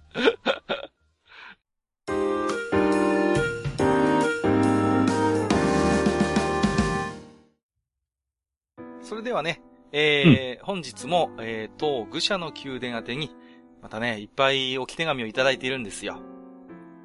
ですありがたいですね。いや本当にありがたいです。うん、もうね、藤本さんにもびっくりされましたけれども。えー、ね、じゃあまず Gmail の方からご紹介をしていきたいと思いますよ。はい。えー、ヤママンさんいただいております。いつもありがとうございます。そうっす。えー、配信ペースが早くなっていて嬉しい反面心配になりますが、ご機嫌いかがでしょうか？えー、はいはい、さて、SF 映画界ということで皆さんこだわりの作品があると思うので、私はあえての B 級映画を選びました。それはメルブルックスのスペースボール。かのスターウォーズのパロディ作品なのですが、笑いのしょうもなさがちょうどいい感じで、ほぼほぼルーカス全面協力の VFX といい、サウンドといい、作り込みが本気のこんなパロディ映画は後にも先にもないんじゃないでしょうか。えー、つい好き、好きすぎて、先日見たローグワンの惑星ジュダのゲートを見た時に、あそこからメイドロボの掃除機が空気を抜かないかなと思って見ていました。まだ未見の方がいらっしゃらぜひおすすめです。なぜか続編の噂だけがありますが、公開から30年の今年に何か動きがないですかね。ただ、メル・ブルックスが90歳超えてるんで無理かなということでいただいております。まあ、あのー、スター・ウォーズのパロディって色々あるんですけれども、まあ、うん、あの、法がしかり、用がしかり。まあ、本当にこの、スペースボールはね、スターウォーズパロディの中では大傑作と言える作品じゃないかなと思いますね。はい。僕もね、2回ぐらい見たのかな。えっ、ー、とね、これはね、日本語の吹き替えがおすすめです。とにかく豪華で、えっ、ー、と、うん、主要キャラだけ見ても、狭間道夫さん、えー、うん、大塚宝中さん、井上吉子さんとかね、うん、そうそうそうそう、すごいメンバーなんですよ。はい、はい、特にね、ダース・ベイダーに、まあ、相当するね、ダークヘルメットってやつがいるんですけど、はいはい、これをね、富山圭さんが声当ててるのが本当に必聴なんですよ。そうそう。普段の富山圭さんのキャラとは想像もつかないような、本当に。うん、このね、ダークヘルメットって本当にしょうもない役っていうか、もう、はい、あのー、まあ、ダークスベイダーみたいな、そういう被り物してるんですけど、ものすごいヘルメットが脆くて、しょっちゅうベコベコになるっていうね。なるほど。あとあのー、気に食わないことがあると、なんかフォースみたいな力があるのはあることはあるんですけども、うん、あの、はい、なぜか毎回その男性の局部を握りつぶすっていう、そういう 心臓じゃないんかい、そこはっていうね。はい、もう、そういうコミカルな役をね、富山圭さんがノリノリでやってますので、なるほど。えー、ぜひお勧めしたいと思いますので、はい、えー、ありがとうございました、山松さん。はい、ありがとうございます。えー、もう一ついただいておりますよ。えっ、ー、と、はい、初めてでしょうかね。えっ、ー、と、うん、山風のパパさんとお読みするんでしょうか。ありがとうございます。はい、ありがとうございます。はじめまして、いつも楽しく聞かせていただいてます。山風のパパと申します。えー、はい、65回拝聴しました。話題になったマッドテープ、懐かしいですね。学生時代、電車で友達と交互に聞いて吹き出すのを我慢して遊んでいたのを思い出しました。その頃は知らなかったのですが、マッドテープは一時期、タモリさんや井上陽水さん、えー、鶴瓶さんらの間で流行り、オールナイトニッポンでコーナー化もしたそうです。その後、NHK から苦情が来て仕方なくやめたそうですが、笑い。えー、さて、次回のお題は、俺たちの愛した SF 映画の衝撃とのことで、私的には比較的新しいですが、宇宙人ポールを挙げたいですね。えー、SF オタクと宇宙人がキャンピングカーで旅するロードムービーなのですが、随所に SF 映画のパロディが詰まっていて、水野春夫さんや淀町さんから解説を受けて見ていた世代としては最高に楽しめましたね。お二人のお話楽しみにしています。それでは、ということでいただいておりますます。はい、ありがとうございます。僕ね、これ見てないんですよ、実は。この、ちょっと気になってはいたんですけれども。はい、まだ10年も経ってないんじゃないかな、確か。うん、うん、うんうんちょっと気にはなっていたんですけれどもね。うん、あのー、近所のツアー全然ないもんですから、ちょっと。はい。うん。なんかね、なんとなく筋書きは覚えてまして、こう、イギリスのオタクがね、こう、コミコンってあるじゃないですか。今年、去年、えっ、ー、と、東京でもやったんですけども。はいはいはい。うんうんうん。あれの、まあ、あれ本場がアメリカでね。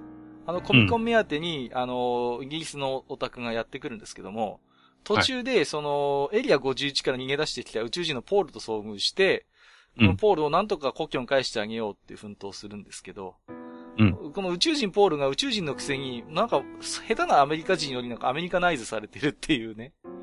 そういうなんかあのコメディ要素のある映画みたいなんで、ちょっとね、あの、見てみたいなと思うんですけども、はい、まあ、あのー、山風のパパさんが後半でね、水野春夫さんとか淀町さんっていうことでね、うん、まあ、はい、我々がテレビで映画見るっていうと大体このね、案内役は、この二方がね、ね定番。この二人ですね。はい。水野さんか、淀川さんかですね。そうですね。淀川奈原さん。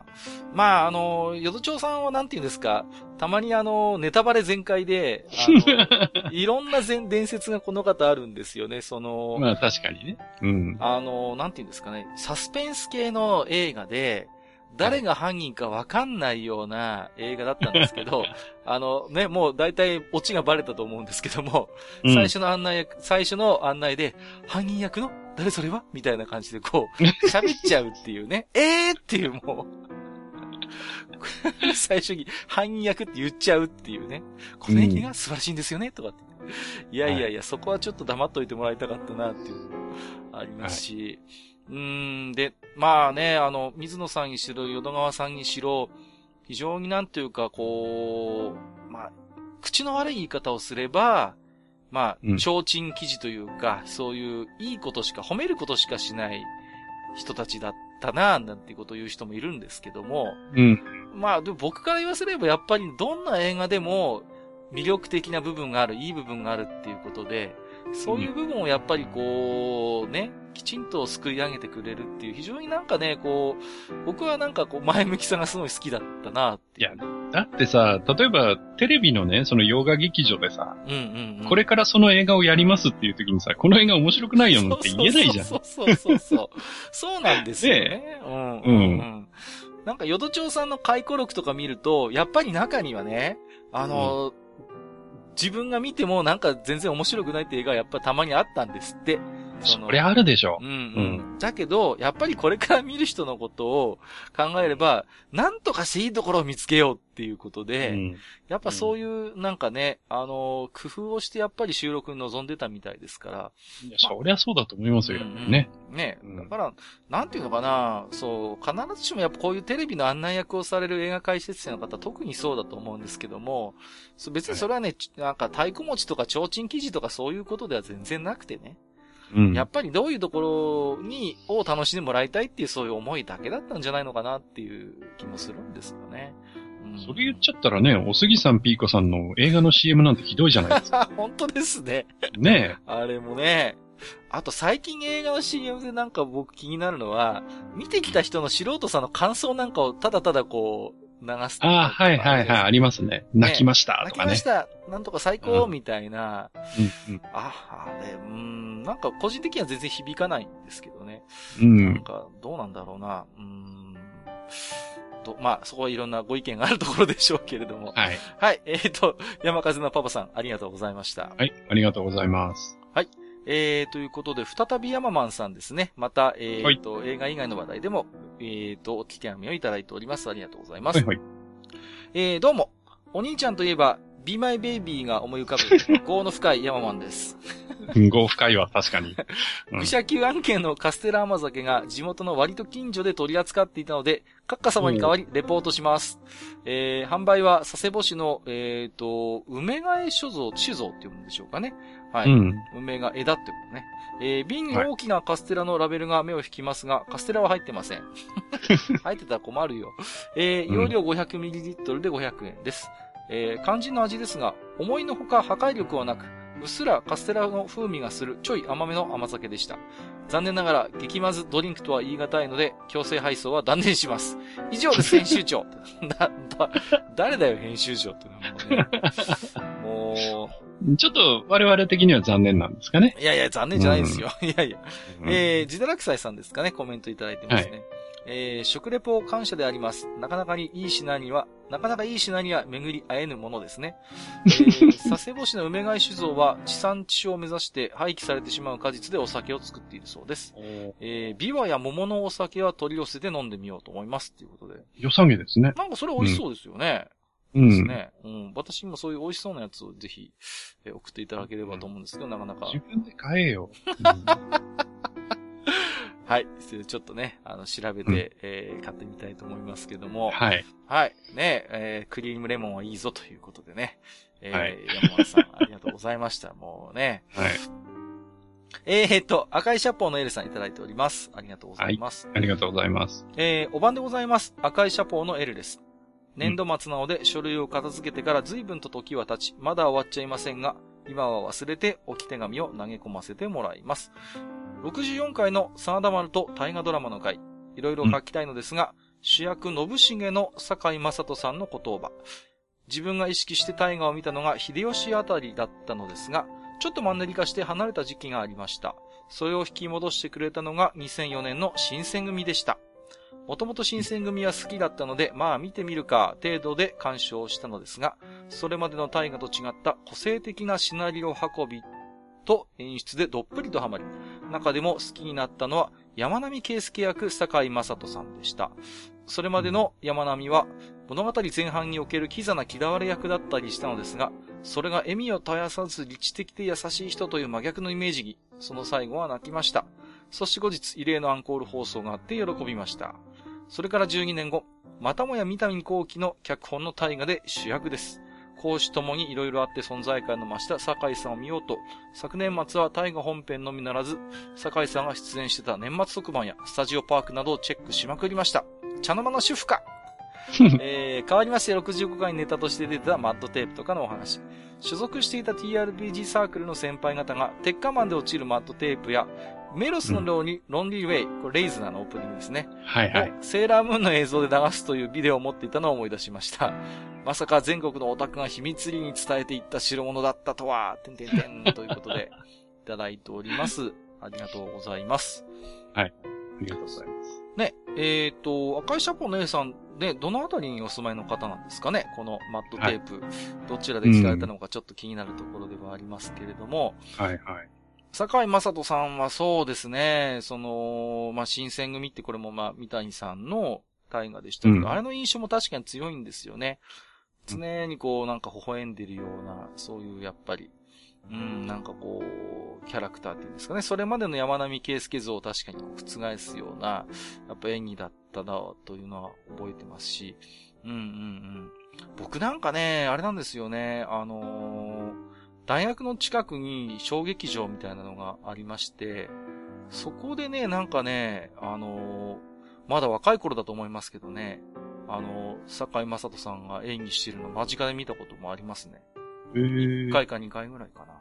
うん、うん、うん。だから、もともとそういう舞台とかやってる人なんでね。うん、まあ演技とかの実力は折り紙付きなんでしょうけれども。うん、はいはい。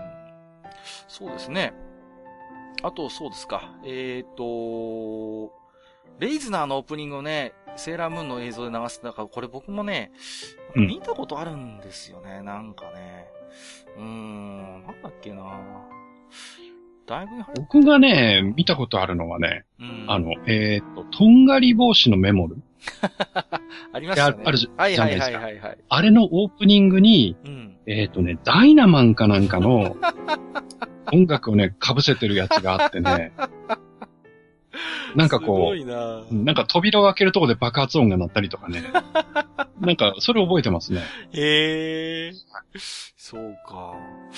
あとなんだろうなこういう、 MAD ビデオみたいなと、うーんと、まあ、 MAD じゃないですけど、あの、ダンバインのパロディでコンバインっていうのをどっかの大学が作ってたな、それ見せてもらったことがあったなっていうのはありますけどね。ああ、あのー、仮面ライダーブラックのやつで、はいはい、阪神が勝っているゴルゴムの仕業だっていう やつがありましたね。で、怪人を倒すとまた阪神が連敗し始めるっていうね。すげえな。まあ、いろいろありましたけれども。はい。えー、えー、えー、と、赤いシャポーのエルさん、ありがとうございました。はい。よろしくお願いします。はい、えー、ここから先はですね、えー、はいはい、ツイッターのリプライ、あるいはハッシュタグ愚者の宮殿でいただいたお便りをご紹介したいと思います。えー、はい、いくつかね、抜粋になりますけれども、すべてもちろん私どもお目通しはさせていただいておりますので、えー、はい、よろしくお願いします。ということで、じゃあこちらからマスターの方でご紹介いただけますでしょうかね。うん、はい、わかりました。えー、じゃあね、いくつかご紹介していきたいと思います。えー、まず、えー、最初はですね、フェザーノートさんです。ありがとうございます。はい、ありがとうございます。えー、地下65階、えー、東京の中学校の小さな仲間内で流行ったマットテープ。えー、当時は来歴も参照先も知らず、ネタの面白さとアンダーグラウンドな匂いに共感関係的な笑いを浮かべ、外に話題することはありませんでした。うんうん、えー、それが世紀をまたいでこのような形で答え合わせができるとは思いませんでした。といただきました。ありがとうございます。はい、ありがとうございます。いや、実際ね、どこから来たかとかね、わかんなくなってるの多いですよ。そうそうそう。そうなんですよ。うん、確かに。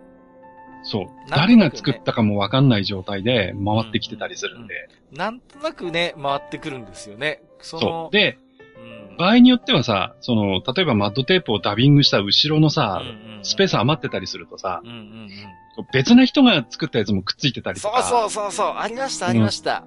そう。うちにもあったもん。なんか、そう、ベスト版みたいなマッドテープで、いくつかあるそのマットテープで、その人が面白いと思ってるやつを切り張りしたようなやつとか、そうそうそうあったなと思ってね。そうそうそうそう。うん。まあ本当アンダーグラウンド的な匂いっていうのは確かにありましてね。あんまりこう、なんていうの？堂々となんかこう、こんなの面白いのがあってさっていう感じのものではなかったなとは思うんです。それはそうですよ。だって外で僕はもう鉄火マンなんて言えませんからね。そうですよね。いや、だからまあ、そういうなんかこう、こそこそやる面白さっていうのはやっぱりあったなということでね。はい。うんうんうん。えー、ありがとうございました。はい、ありがとうございました。えー、お次行きましょう。えー、小松つなぎさん。小松つなぎさんとお読みした方がいいのかな？ですかね。はい、はいありがとうございまあすり。がとうございます。えー、愚者の宮殿63回ヤンキー漫画会拝聴しました。はいえージャンプにはダイレクトなヤンキー漫画はなかったですね。ただ、うん突っ張りヤンキーの記号を使ってジャンプ風に再構成したのがジョジョ4部なのかなと思いました。といただきました。ありがとうはい。ございますありがとうございます。そうですね。うん。まあ、これもちょっと、あの、話はしましたけれども、ジはいャンプにはろくでなしブルースぐらいしか実は、まあ、典型的なヤンキー漫画がないっていう話はちょっとしてましたけれども、ね。そうですね。ただ、あの、小松成さんがおっしゃるように、そういう突っ張りヤンキーっぽいやつが登場する漫画ってのはやっぱ結構ジャンプはあったなっていうことでね。まあそうですね。まあこれも話しましたけどね、男塾はどうなんだとかね。うんうん、そうそうそう、そうなんですよね。ねえ、聖夜はどうなんだとか。うん、そうそう。だから、その、格好とか、まあ、リーゼントとか、そういうもう、わかりやすい突っ張りっていうのもある一方で、格好はそうじゃないけど、行動原理がヤンキーみたいなね。うん。うんそういうやつはやっぱり、そうね。いっぱいいるんですよね。あ、そうそう、最近チャンピオンでさ、またわかりやすいなんか、ヤンキー漫画みたいなのが人気で、なんだっけな、六道の悪女たちとかっていう漫画が今、結構流行ってて、そういう、なんていうの？レディースみたいな、そういうヤンキーの女に、とにかくモテる能力を得てしまった気弱な少年っていう、そういう設定なんですよ。はいはいはい。結構ね、結構面白くて、しかも今人気があるんで、あの、もし機会があればチェックしていただければと思いますけど。そういえばチャンピオンでしたっけ、うんあの、それこそね、あの、アイドルマスターシンデレラガールズの、はいはいはい。あの、向井匠が主人公うんうんうんうん、のやつって、そうそうそうそう。ね、あの子もどっちかっていうとヤンキー系の子ですよね。そうです、そうです。うんだからその、なんていうのかな、あの、情に熱い、ちょっと見た目怖そうだけど、実は情に熱くてっていう、そういうやっぱりあの、ヤンキー像っていうのは、やっぱり今でも脈々と受け継がれてるんですよね。んそうですね。でうんましてや今の若い読者の方ってリアルでそういうヤンキーとか見たことない人が多いと思うんですよ。うんだからもう本当にそういう意味で言うと、もうなんか、ある種のキャラ付け的な、もう一つのそういう、なんかこう、テンプレートになりつつあるのかなっていうね。うん。うんうんうん。そういう気もするんですよね。んそうですね。うんうんはい。実際だって、なんか、晒しで大きい胸をこう隠してるレディースキャラとか見たことないからね。あんまり人そうだ。よね。うん。漫画とかではよく見かけるけどさ。はい。やっぱりそれもある種のファンタジーなんだと思いますね。はい。うん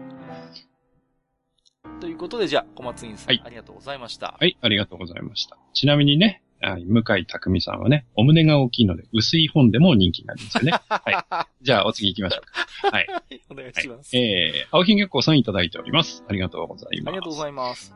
えー、65回聞かせてもらいました。えー、アニメ探偵のくだりで、テレビに不意に、あ、テレビで不意に流れるアニメ BGM とか SE を思い出しました。うんうんうん。えー、サッカーコーナーの冒頭で流れる某ロボットアニメとかまだやってんのかなといただいてます。はい、ありがとうございはい、ありがます。とうございます。これなんだろうなちょっとピンとこなかったんですよね。うん何のやつかな、まあ、ただやっぱりあの、よくテレビでね、そう、うんアニメの、あの、サントラ使ってるっていうのはまあ、よくありますけども。ありますねうん。うんうん。はいうん僕はね、パッと思いつくのは、やっぱりあの、何でも鑑定団で、あの、鑑定中の曲あるじゃないですか。ちょっと怪しいレレ感じの。レレレレそうそうそうそうレレレレレってやつかな。あれね、はいあれ実はね、野良黒くんっていうアニメがあって、あれの、あれの曲なんですよ。あ、そうなんですかそうそうそうそうそう。うんうんうんうん。あれのオリジナルっぽい感じなんですけど、あれね、最初聞いた時はピンクパンサーかなと思ったけど、ちょっと違うじゃないですか、はいピンクパンサーと。うんうんうん。ピンクパンササーではないですそうね。そうそう。うんで、何かなどっかで聞いたことだなと思ってたんですけど、野良黒くんなんですよ。なるほど。うんうんうん。そうそう。そんなのがありましたね。僕がよく聞いててね、あーって思うのはね、やっぱりあの、日曜日の、うん。あの、サンデージャポンってあるじゃないですか。ありますね。あれ？でサンデージャポンって、あの、スタジオじゃなくてあの、ビデオを流すときって、やったらね、ガンダム系の曲多いのね。使う、使う、使う。ほんと使う。もうね。めちゃくちゃガンダム多くって。ね、あれも好みの人がいるんでしょうね、きっとね。うん。もう SE とかまでたまに使ってたりするじゃん。なんか。使ってる使ってる。あの、うん、なんていうの、あの、ニュータイプがなんか察するピロリロリンみたいな音とか使ったりしてるし。そうそうそう。ね。聞く人が聞けばニヤッとするっていうのもあるし。はい。ちょっと違うんだけど、あの、うん、CM で、あのー、全然ガンダムと関係ないし、ガンダムって一言も言わないんだけど、喋ってる二人が、もう、あの、完全にアムロとシャアっていう、もう、聞く人は聞くは一発でガンダムってわかるような、確かアデランスかどっかがね、そういう CM やってたんだよね。うん、一言もガンダムって言わないんだけど、うん、聞く人は聞くはもう、もろガンダムやんっていうね。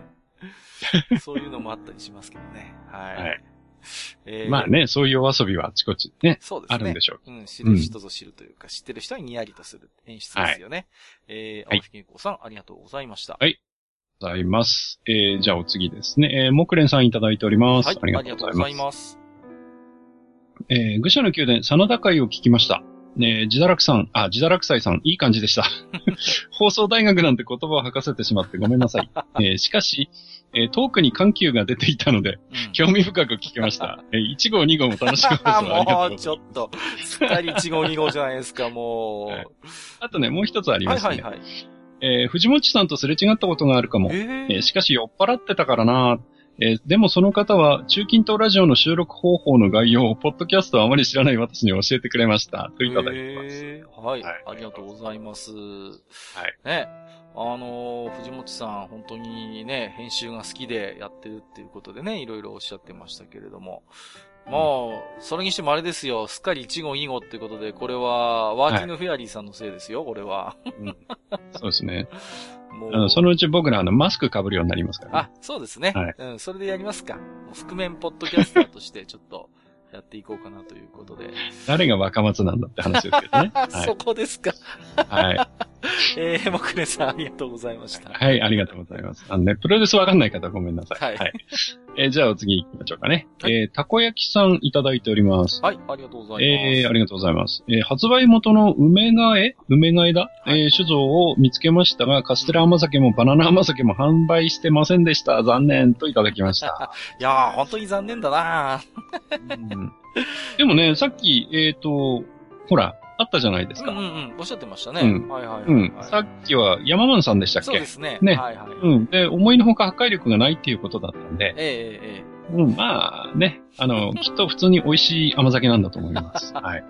はい。え、ちょっとあの、なんか、ジダラクサイさんはなんか手に入れば飲んでみたいっておっしゃってますんで、うん、ちょっとまあね、ねはい、ジダラクサイさんのレポも待ちたいなと思いますけれども。うん。はい。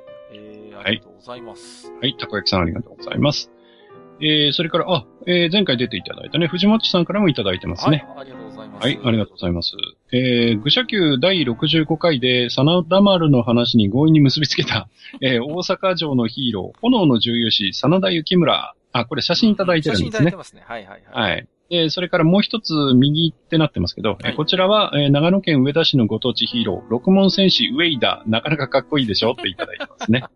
はい。それからさらにありまして、はいはいえー、そして、これがカッカさんの地元、岩手のヒーロー、鉄瓶じゃない、鉄、鉄心か。鉄人か。ガンライザーと、えー、二代目鉄人ガンライザーネオ。えー、はい、あなたはどちらがお好み？ということでね、あの写真をつけていたります。ありがとうございます。はい、ありがとうございます。うん。いやーね、こういうやっぱりご当地ヒーローもの藤本さん、さすが詳しいですけれどもね。はい、うん。この、何ですか、真田幸村のヒーロー、やっぱりあの、頭にね、きちんと、六門線をつけてるっていうことでね。はい、はい。そうそうそう。鹿の角とね。そうそう、なんかね、やっぱりそういうイメージを大事にしてるのかなっていうところでね。はい。でも、ね、でも、六門線ってね、なんでしたっけ、もともとはなんか三途の川の渡し賃とか、ね、そうです、そうです。はい。ことでね。はい。うんうんうんうん。なんかね、うん、なんなんですかね、その、やっぱり、これを家紋にしようと思った言われなんかも確かサーダマルではね、喋ってた気もするんですけどもね。やっぱこういう、うん、なんかね、あのー、以前ね、それこそ、あのー、あれですよ。図像学的な話を少しした回がありましたけどもね、西洋絵画の回で。うん、やっぱこういうね、はい、あのー、そう、出自というか来歴がわかるものがやっぱくっついてるっていうので、このね、マスター今実際にガンライザーの絵も見てもらってると思うんですけども。はいはい。これもね、マスター絶対わかんないと思うんですけど、岩手ってわかる仕掛けがちゃんとありましてね。ああ、そうなんですか。うんうんうん。はいはい。胸のあたりにね、なんかこう、うん、三角のものはこう丸くなってるのはい、なってますね。そうそう。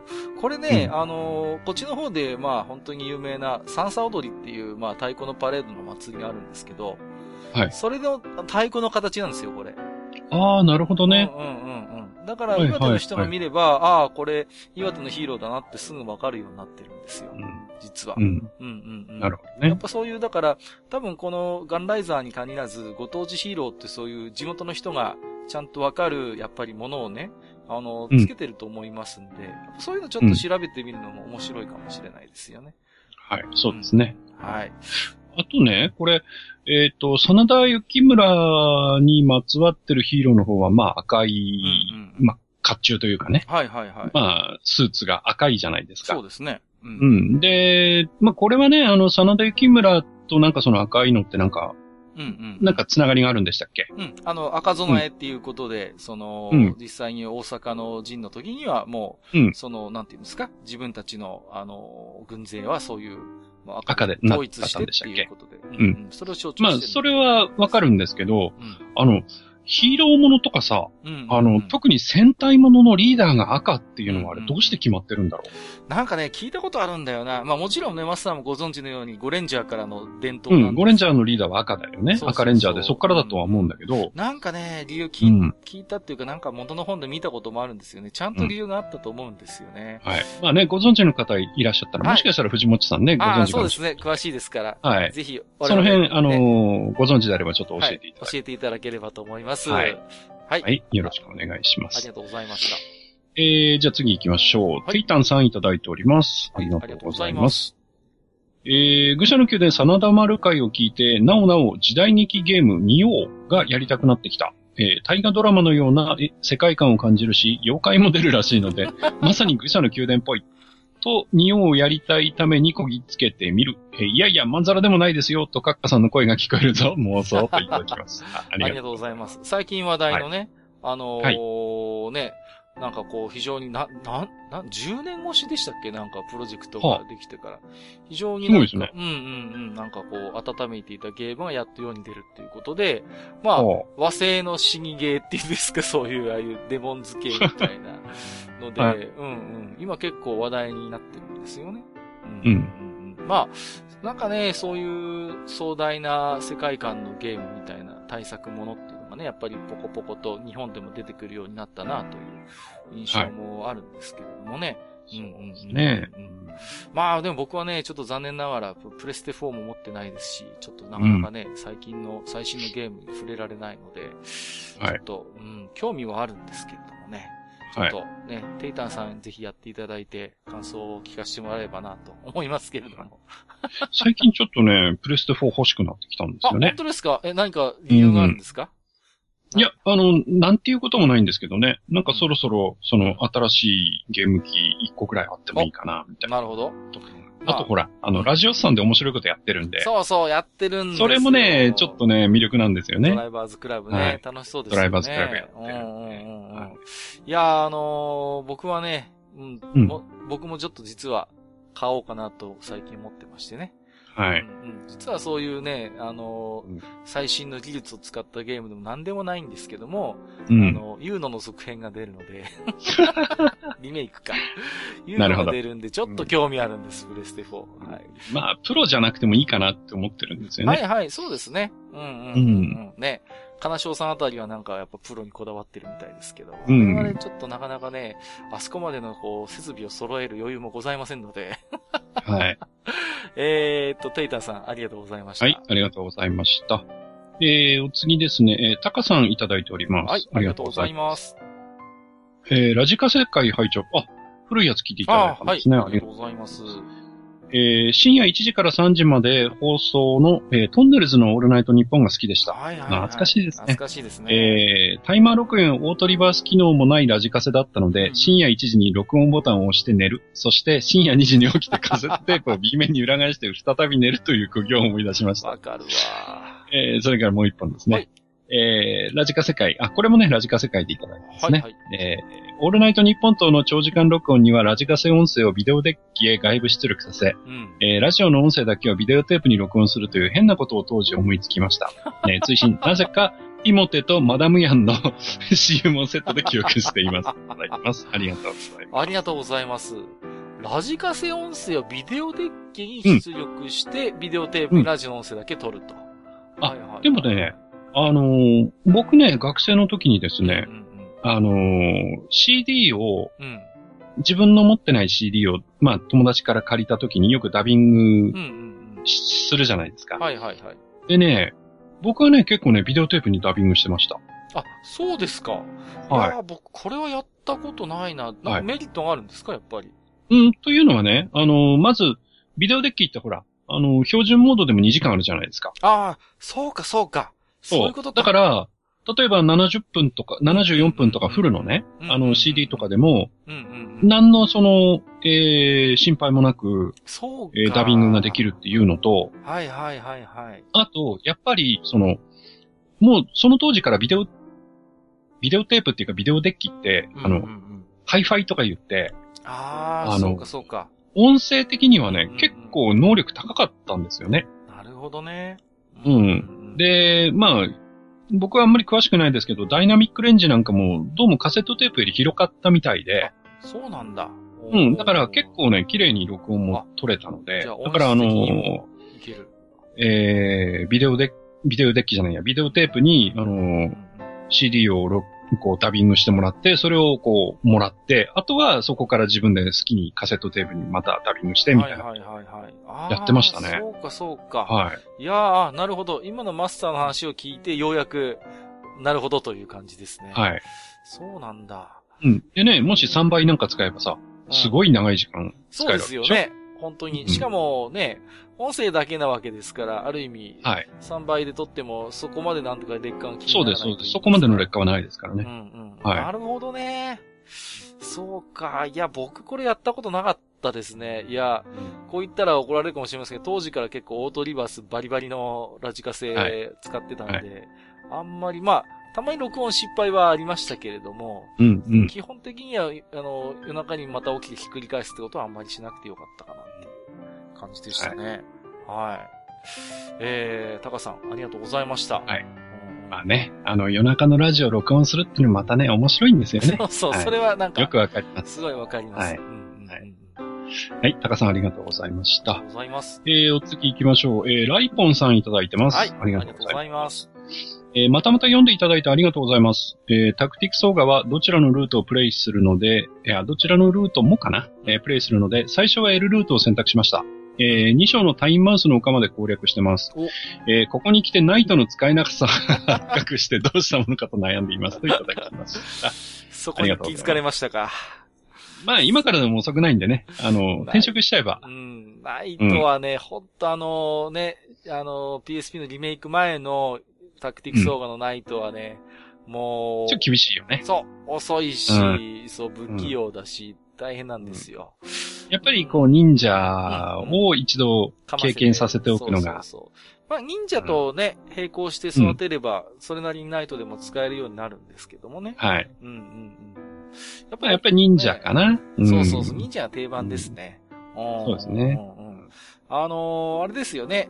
逆に、伝説のオガボトルだと、あのーうん、まあ、実際忍者とナイトって確かアライメントが違うから使えなかった、なんか転職できなかったんうん、ちょっと厳しいですね。ね、そうそうそうそう、うん、ね。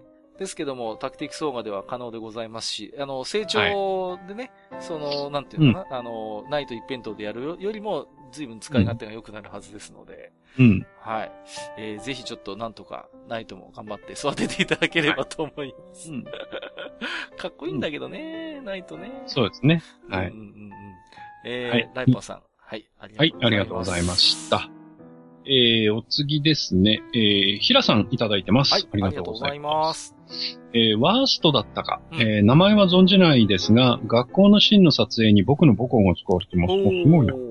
えー、少子化の波を受けて統合となり、校舎が取り壊される寸前の貴重な姿が見られるようです。うんうん、その映画に興味ないので すが、といただいております。ありがとうございます。あー、なるほど。はいはいはいはい。ファーストね、えっ、ー、と、ヤンキー漫画の実写映画化ありましたけれども、はいはい、すごいですね。ポコが使われてるっていうことで。うん、なんかそういうね、なんかこう記録的なものがなんか残るっていいいいですよね、なんかね。うん、まあ、あのー、まあ自分のね、その、えー、関わりのあるところじゃなくても、例えば自分の街で、その、えー、なんかの映画のロケがあったなんていうとね、うんうんうんやっぱり気になるもんですよね。そうなんですよ。うん、気になるんですよね。そう、そうなんですよ。僕もね、なんかあれですね、あの、自分の家が、あの、まあ、ちょこっとなんですけども、なんかちょっと CM で使われてることがありましてね。はい、あの、まあ、あの、外側だけですけども、それが映るたびに、はい、あ、あ、うちが映ってるって、なんかやっぱりちょっとこう、嬉しくなっちゃうような気持ちは、なんかね、わ、はい、かりますけどもね。はい。僕はあの、ほら、あの、桜木しのさんが、はいはいはいはい。あの、出身、私と同じですんでね。うん、はい。結構あの、あの方の、まあ、ドラマとかが、まあ、作られたりとか映画作られたりすると、この辺での、えー、ロケが結構あるので。はいはいはいはい。うん。結構、あ、知ってる、ここ、ここあそこだね、みたいなのがね、出たりしますよね。うん。桜木しのさんって、まあ、あの、ホテルローヤルとかね、はい。有名ですけど、はい、直木賞のなんか受賞会見の時に、あの、うん、タミヤの T シャツ着てたのすんごい印象に残ってて。ああ、そうです。あ、でもあれは、あれでしょ？タミヤのっていうよりは、本当は金箔のああ、そうそうそうそう。あれを着てたんですよね。そうです、そうです。うん、いやだからね、なんか、ローヤルのあの、なんていうか、ちょっとこう、湿ったね、ああいう雰囲気と、はい、ついぶなんかご本人のパーソナリティがなんかこう、会議してるというか、うん、面白い人だなっていう印象がすごい強くてね。うん、でも、うん、映画とかも何本か見ましたけど、ドラマとか。はい、はい、はいはいはい。いや、なんとも言えない、重苦しいというかね。うん。あるね。うん。ある。そういう雰囲気持ってますね。ありますね。はい、いい雰囲気持ってます。ホテルロイヤル、まあ、ね、いくつかエピソードありますけど、僕あの、先生と生徒の話がすごい好きだったな。はいはい、うん。まあね、ちょっと興味のある方は読んでいただければと思いますけれども。はい。えー、ありがとうございます。はい、平さんありがとうございます。えー、じゃあお次行きましょうか。えー、みたらし団子虫さんいただいております。はい。え、えっ、ー、と、愚者級小話。ちょっとマスター聞いてます？聞いてますよ。寝てたんでしょそんなことありませんよ。ほら、目も開いてるじゃないですか。それは、開いてるんじゃなくて、開いてる、あ、ついてるね。そうそうついてるって言うんですよ。うん、通りで、私賢いんだわ。何ですか？目から鼻に抜けやすい、ね。いただいてますうまいな、はい、すいません、ちょっとね、読むのが下手。いやいやいやいや。ね、はい、そうそうそう、いいですね。目から鼻へ抜ける。もうね、分かりがいいというか。逆に言えばね、右から左へこう、なんか抜けていくっていう感じもしないでもない。中身、中身空っぽなんですけどね。はい。いやいやいやいやいや。ねえ、ー、ありがとうございます。なんかこんな小話まで飛び出すようになってきて、賑やかでいいですね、置き手紙の方そうですね。ありがとうございます。えー、それからですね、えー、お次ですが、小太郎さんでいいのかな？はい。はい、えー、いただいております。はい、ありがとうございます。えー、今更ながら聞きました。えー、利休の茶室跡であるという情報を得てからそこを耕すレアアイテム、えー、馬上と馬上筒ですね。筒ですか。はい、が手に入るのはゲームっぽいと誰かが書いてましたが、なんとなく前編にわたってオーガっぽさありましたね。というか、オーガがタイガっぽいのかもです。といただいてます。はい。ありがとうこれあの、スタンダマルの話ですね。あ、なるほど、なるほど。そうなんです。はいはい。で、あの、まあ、千利休が実は武器の、あの、密輸をしてましてね。うん。まあ、それが咎められて失脚するんですけども、はい。この利休の茶室跡の、あの、なんて、大阪城の中にあるんですけども、そこをちょっとなんか少し漁ってみると実はこのアイテムが出てくるっていうんでね。うんうん。うんうんうん。なんかそういうくだりがあるんですよ、サーダマルの中で。お確かにちょっとね、オーガバトルの埋もれた財宝っぽい感じ、ね。なんかわかる気がしますけどね。はい。まあね、オーガがタイガっぽいっていうのは、まあ、それは、まあ、ある意味当然というか、まあ、一つこの群像劇になってるわけですから。うん、そうですね。オーガはね、こう、一つ一つの戦いをやっぱり少し上から、こう、見てる感じがありますからね。そうなんですよ。特に伝説のオーガバトルはそういう要素が強いんでね。うん、もうビューからしてそうだからね。そうですね。うん、だから、小虎さんのおっしゃることは、なるほど、その通りだなということでね。はい。はい。ありがとうございます。はい、ありがとうございます。えー、行きましょう。えー、っと、この方はフラットさんでよろしいでしょうかね。フラットさんでいいんですかね。はい、はい。はい。はい、ありがとうございます。ありがとうございます。えー、高校の部室で先輩の持ってきたマッドテープを聞きました。えー、鉄火マン落ちの中でも、海のトリトンが互換性高くて好きです。あれはね、もう本当に傑作ですからね。まんまですから、ね。えー、あとは玉のギャバンとか、はいはいはい、えー、マットテープとフラッシュの間に、えー、これは、なんて読むんでしょうね。MASL でいいんじゃないですか？MASL そのままでいいんでしょうかね。えー、MASL もよく出回ってたのを思い出しますといただきました。はい。ありがとうございます。それこそあの、動画とか切り張りしてるやつですよ。うんうんうん。なるほどなるほど。あるいはあの、音楽と映像があの、それぞれ別のものになってるやつとか。なるほどなるほど。そうそうこれもね、確かにあったんですよね。はい。まあ、この間ね、実はね、我々もちょっとツイッターでつぶやいてましたけど、はいはい。あのマッドテープのね、ニュー、ニューの方でしたっけ？はいはい、あのマッドテープ。はいはい。まあ、それのパート1をですね、うん、たまたまニコニコ動画にあったのを見つけてですね。いやいやそうそうそう。聞いてたんですけど、うんうんうん、やっぱりね、パート1は、インパクトもあったんだけど、やっぱり素晴らしい。いや、いいですよ。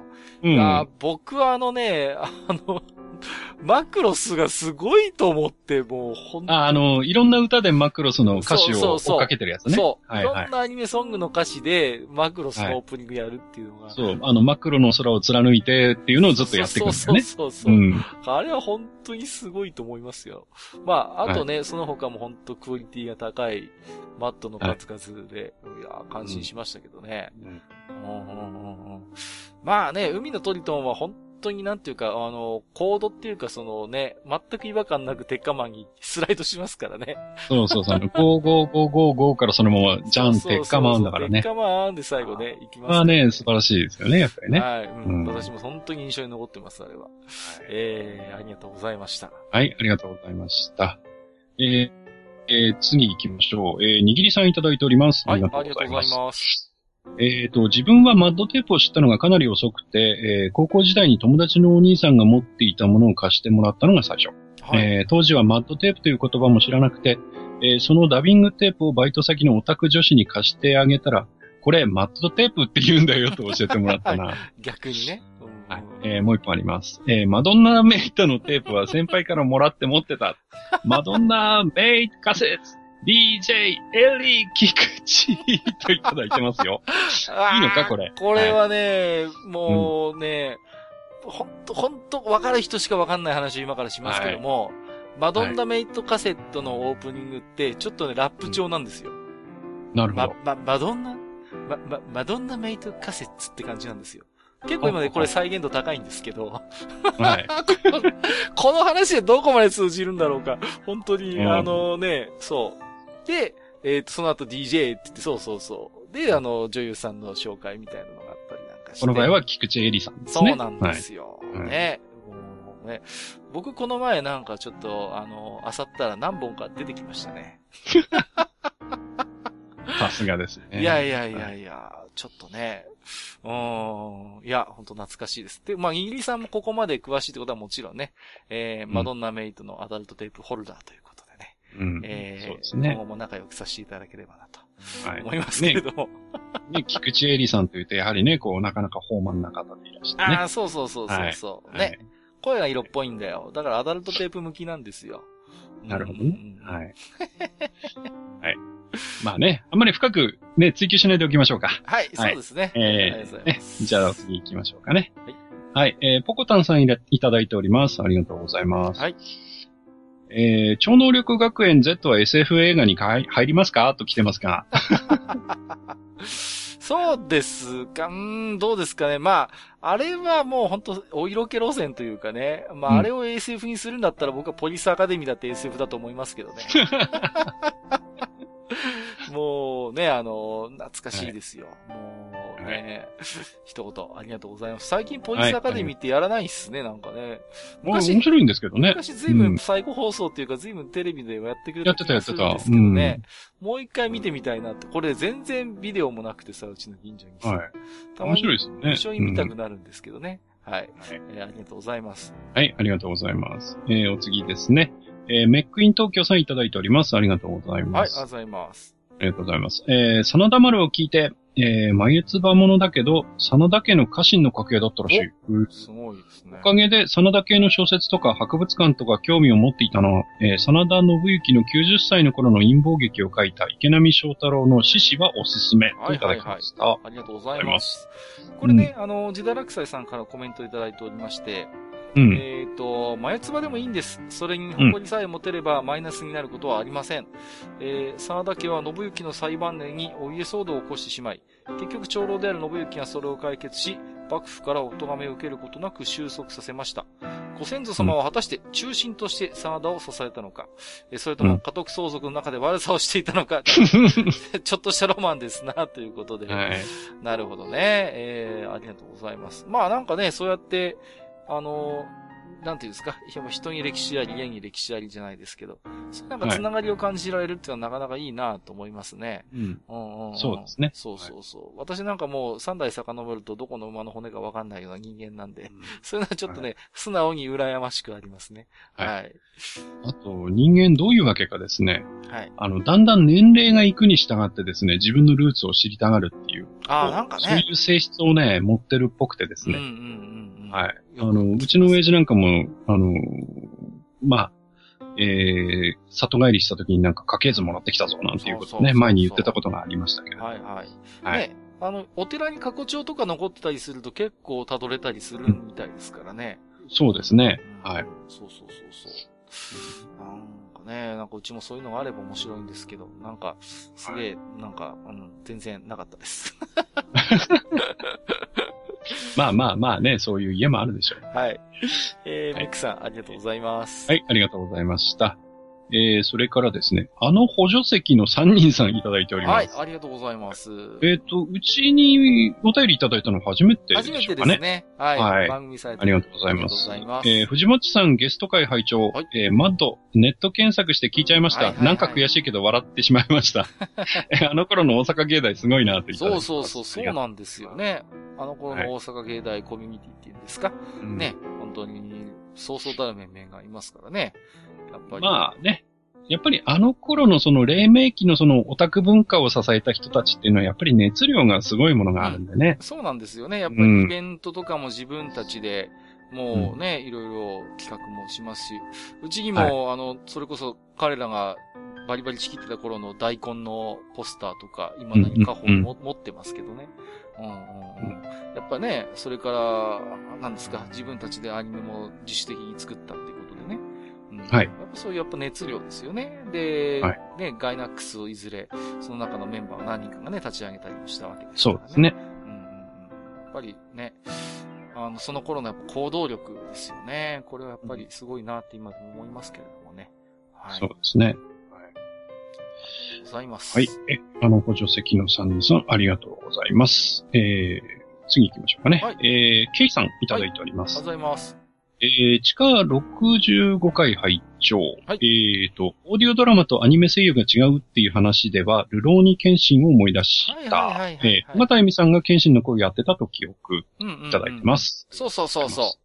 ボイスドラマっていうか、オーディオドラマではそうだった、大型さんだったんですよね。はいはい。まあ、ご存知のようにテレビシリーズは鈴風真世さんがやってましたんで、うん、これはね、どっちがいいのかね、なかなか難しいと言いますかね。結構鈴風真世さんも、僕は、なんか、最初はちょっと、うん、こなれなかった感じしますけど、後半は割と、うん、さすが宝塚の、はい、あの、ね、方と言いますか、割とこう、しっくりきてたイメージもあるんでね。うん、うん、うん。まあ、な、慣れてくればね、そういう、また、なんかこう、OVA とかボイスドラマとテレビシリーズのアニメの声が変わってもそこまで違和感はなくなってくるのかなとは思いますけれどもね。うん、うん、うんまあね、あの、逆にその違うキャストを楽しむっていうのもありかもしれませんね。あ、そうですね。やっぱりその。うん、味をね、味が違うっていうのをね。うん。うん、やっぱ演じる人によってね、やっぱりその辺も全然印象が変わってくるというのは確かにその通りですから。はい。うん、はいそういう楽しみ方もありかもしれないですね。まあ、小田めぐみさんが謙信っていうのも、まあ、それはそれでありかなというふうに思いますね。うん、なんかね、そうそうそうそう、うん、それはそれでなんかこうじっくり聞いてみたい気もするんですけれどもね。うん、そうですね。うんうんうんうん。えー、ありがとうございました。はい、ありがとうございます。えっ、ー、と、それから最後ですね。はいはい、うんうんえー、ファルコンさんいただいております。そうですか。ありがとうございます。はい、えっ、ー、と、あれ？忍者コマンド？信長？えー、聞き間違いじゃなかったら、あの斬撃の避け方を教えてください。美人白明といただいております。ありがとうございます。はい。これはこれはね、ちょっと僕の方でね、個人的にあの、お答えをしたいと思いますけど、はい、あの、忍者コマンドという、あの、ADK のね、うん、ネオジオのゲーム話を前回ちょろっと、ちょろっとだけしたんですけど、ええあの、信長という敵が出てきましてですね、うんうんうん、こう、まあ、切りつけてくるんですけど、はい。あの、避ける必要はありません。あの、爆裂究極戦、いや、爆裂究極剣さえ撃ってれば、勝手に死ぬので、はい。あの、爆裂究極剣を撃ってください。はい。そういうことなんですね。はい。あの、撃てないキャラクターの場合は、あの、撃てるキャラクターを使ってください。以上です。ありがとうございます。はい。あの、忍者コマンドは爆裂究極ゲーなので、はい。はいはいはいはい。そんなこと言うと怒られちゃうかもしれませんが。はい。いやいやいやいやいや。ありがとうございます。うん、えっ、ー、と、先ほどでフラットさんのお手紙の中で、MSL の話しましたけど、はい、これ、マッスルとかマッスルって読むみたいですね。あ、なるほど。なんだか私もちょっと。マッスルですかはい。はい、勉強で申し訳なかったんですけども。あ、失礼しました。はい。はい、えっ、ー、と、アニメーション動画フォーマットのね、略称ということでね。はい。おなるほど。ちょっと私も、ちょっと、あの、過分にしてちょっと存じ上げます。申し訳なかったんですけれども。うんうん、はい。えー、ということでね、本日も、はい。たっぷり、えー、お便りご紹介させていただきました。ありがとうございます。はい、えー、今回もそうですけどね、あのー、特に前回、前々回とかそういうことでなくて、うん、もっとね、うん、前の回の感想とかもいただければね、私どももね、はい、あのー、丁寧に拾っていきたいなと思ってますんでね。そうですね。はい、まあ、そういう過去の回が自由に聞けるのも一つ、ポッドキャストの良さでもありますので、はい、えー、そのあたりのね、過去回の、えー、感想なども含めて、えー、今後も皆様からの置き手紙、楽しみにしたいと思いますので、えー、はい、一つよろしくお願いいたします。ということで、以上、お便り紹介のコーナーでした。ありがとうございました。ありがとうございました。は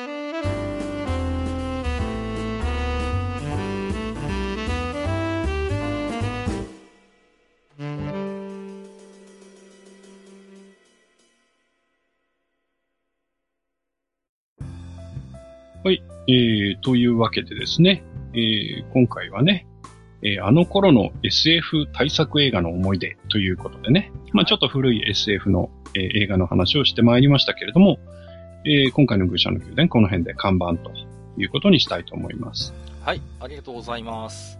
はい。まあ、今日はね、割とこう、うん、メジャーと言いますかね、うん。ベタな、あのー、SF 対策のお話をさせていただいてね。ねなんかどこからか、愚者級らしくないぞって声が聞こえてきそうな気もするんですけれども。うん。まあまあ、でもね、やっぱりその、基本と言いますかね。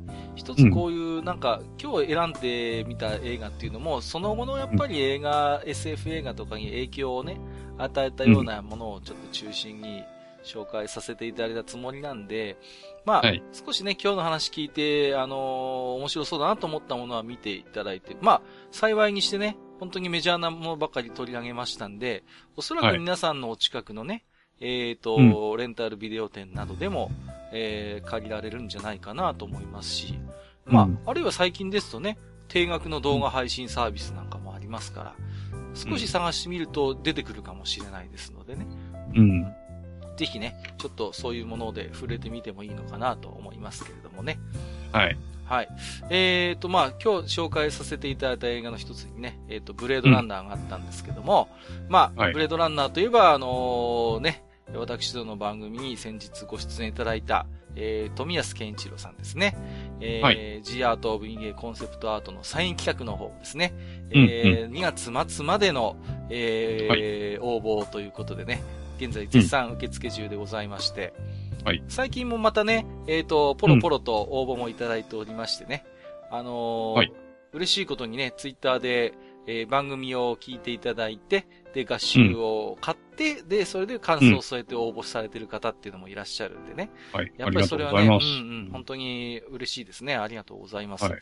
はい。で、引き続きね、まだ、えっ、ー、と、2週間程度時間余裕もございますので、えー、うん、皆様からの応募を受け付けたいと思いますんでね、えー、ちょっと応募するつもりでね、はい、忘れてた方なんかもいらっしゃったら、え早めに応募の方をよろしくお願いしますということでね。でねうん、はい。あと2週間くらいですか。そうですね。はい。はいえー、お待ちしておりますので、よろしくお願いいたします。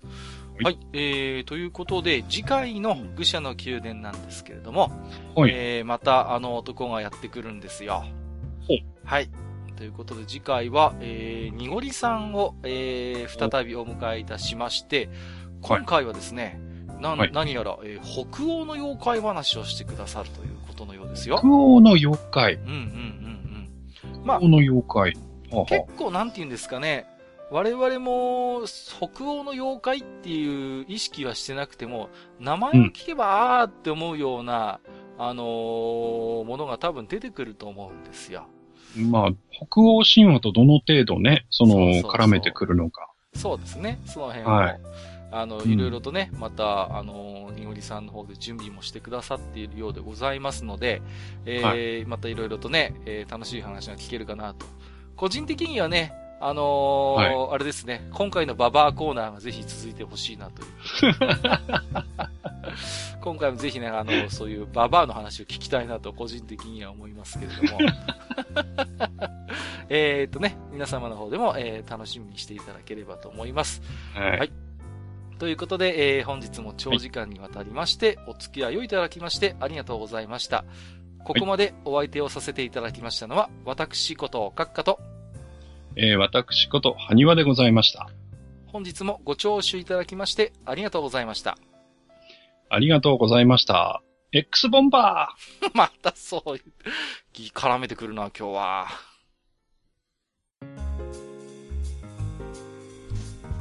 おっさん二人でお送りしているトークラジオ、愚者の宮殿では、皆さんからの置き手紙を募集しております。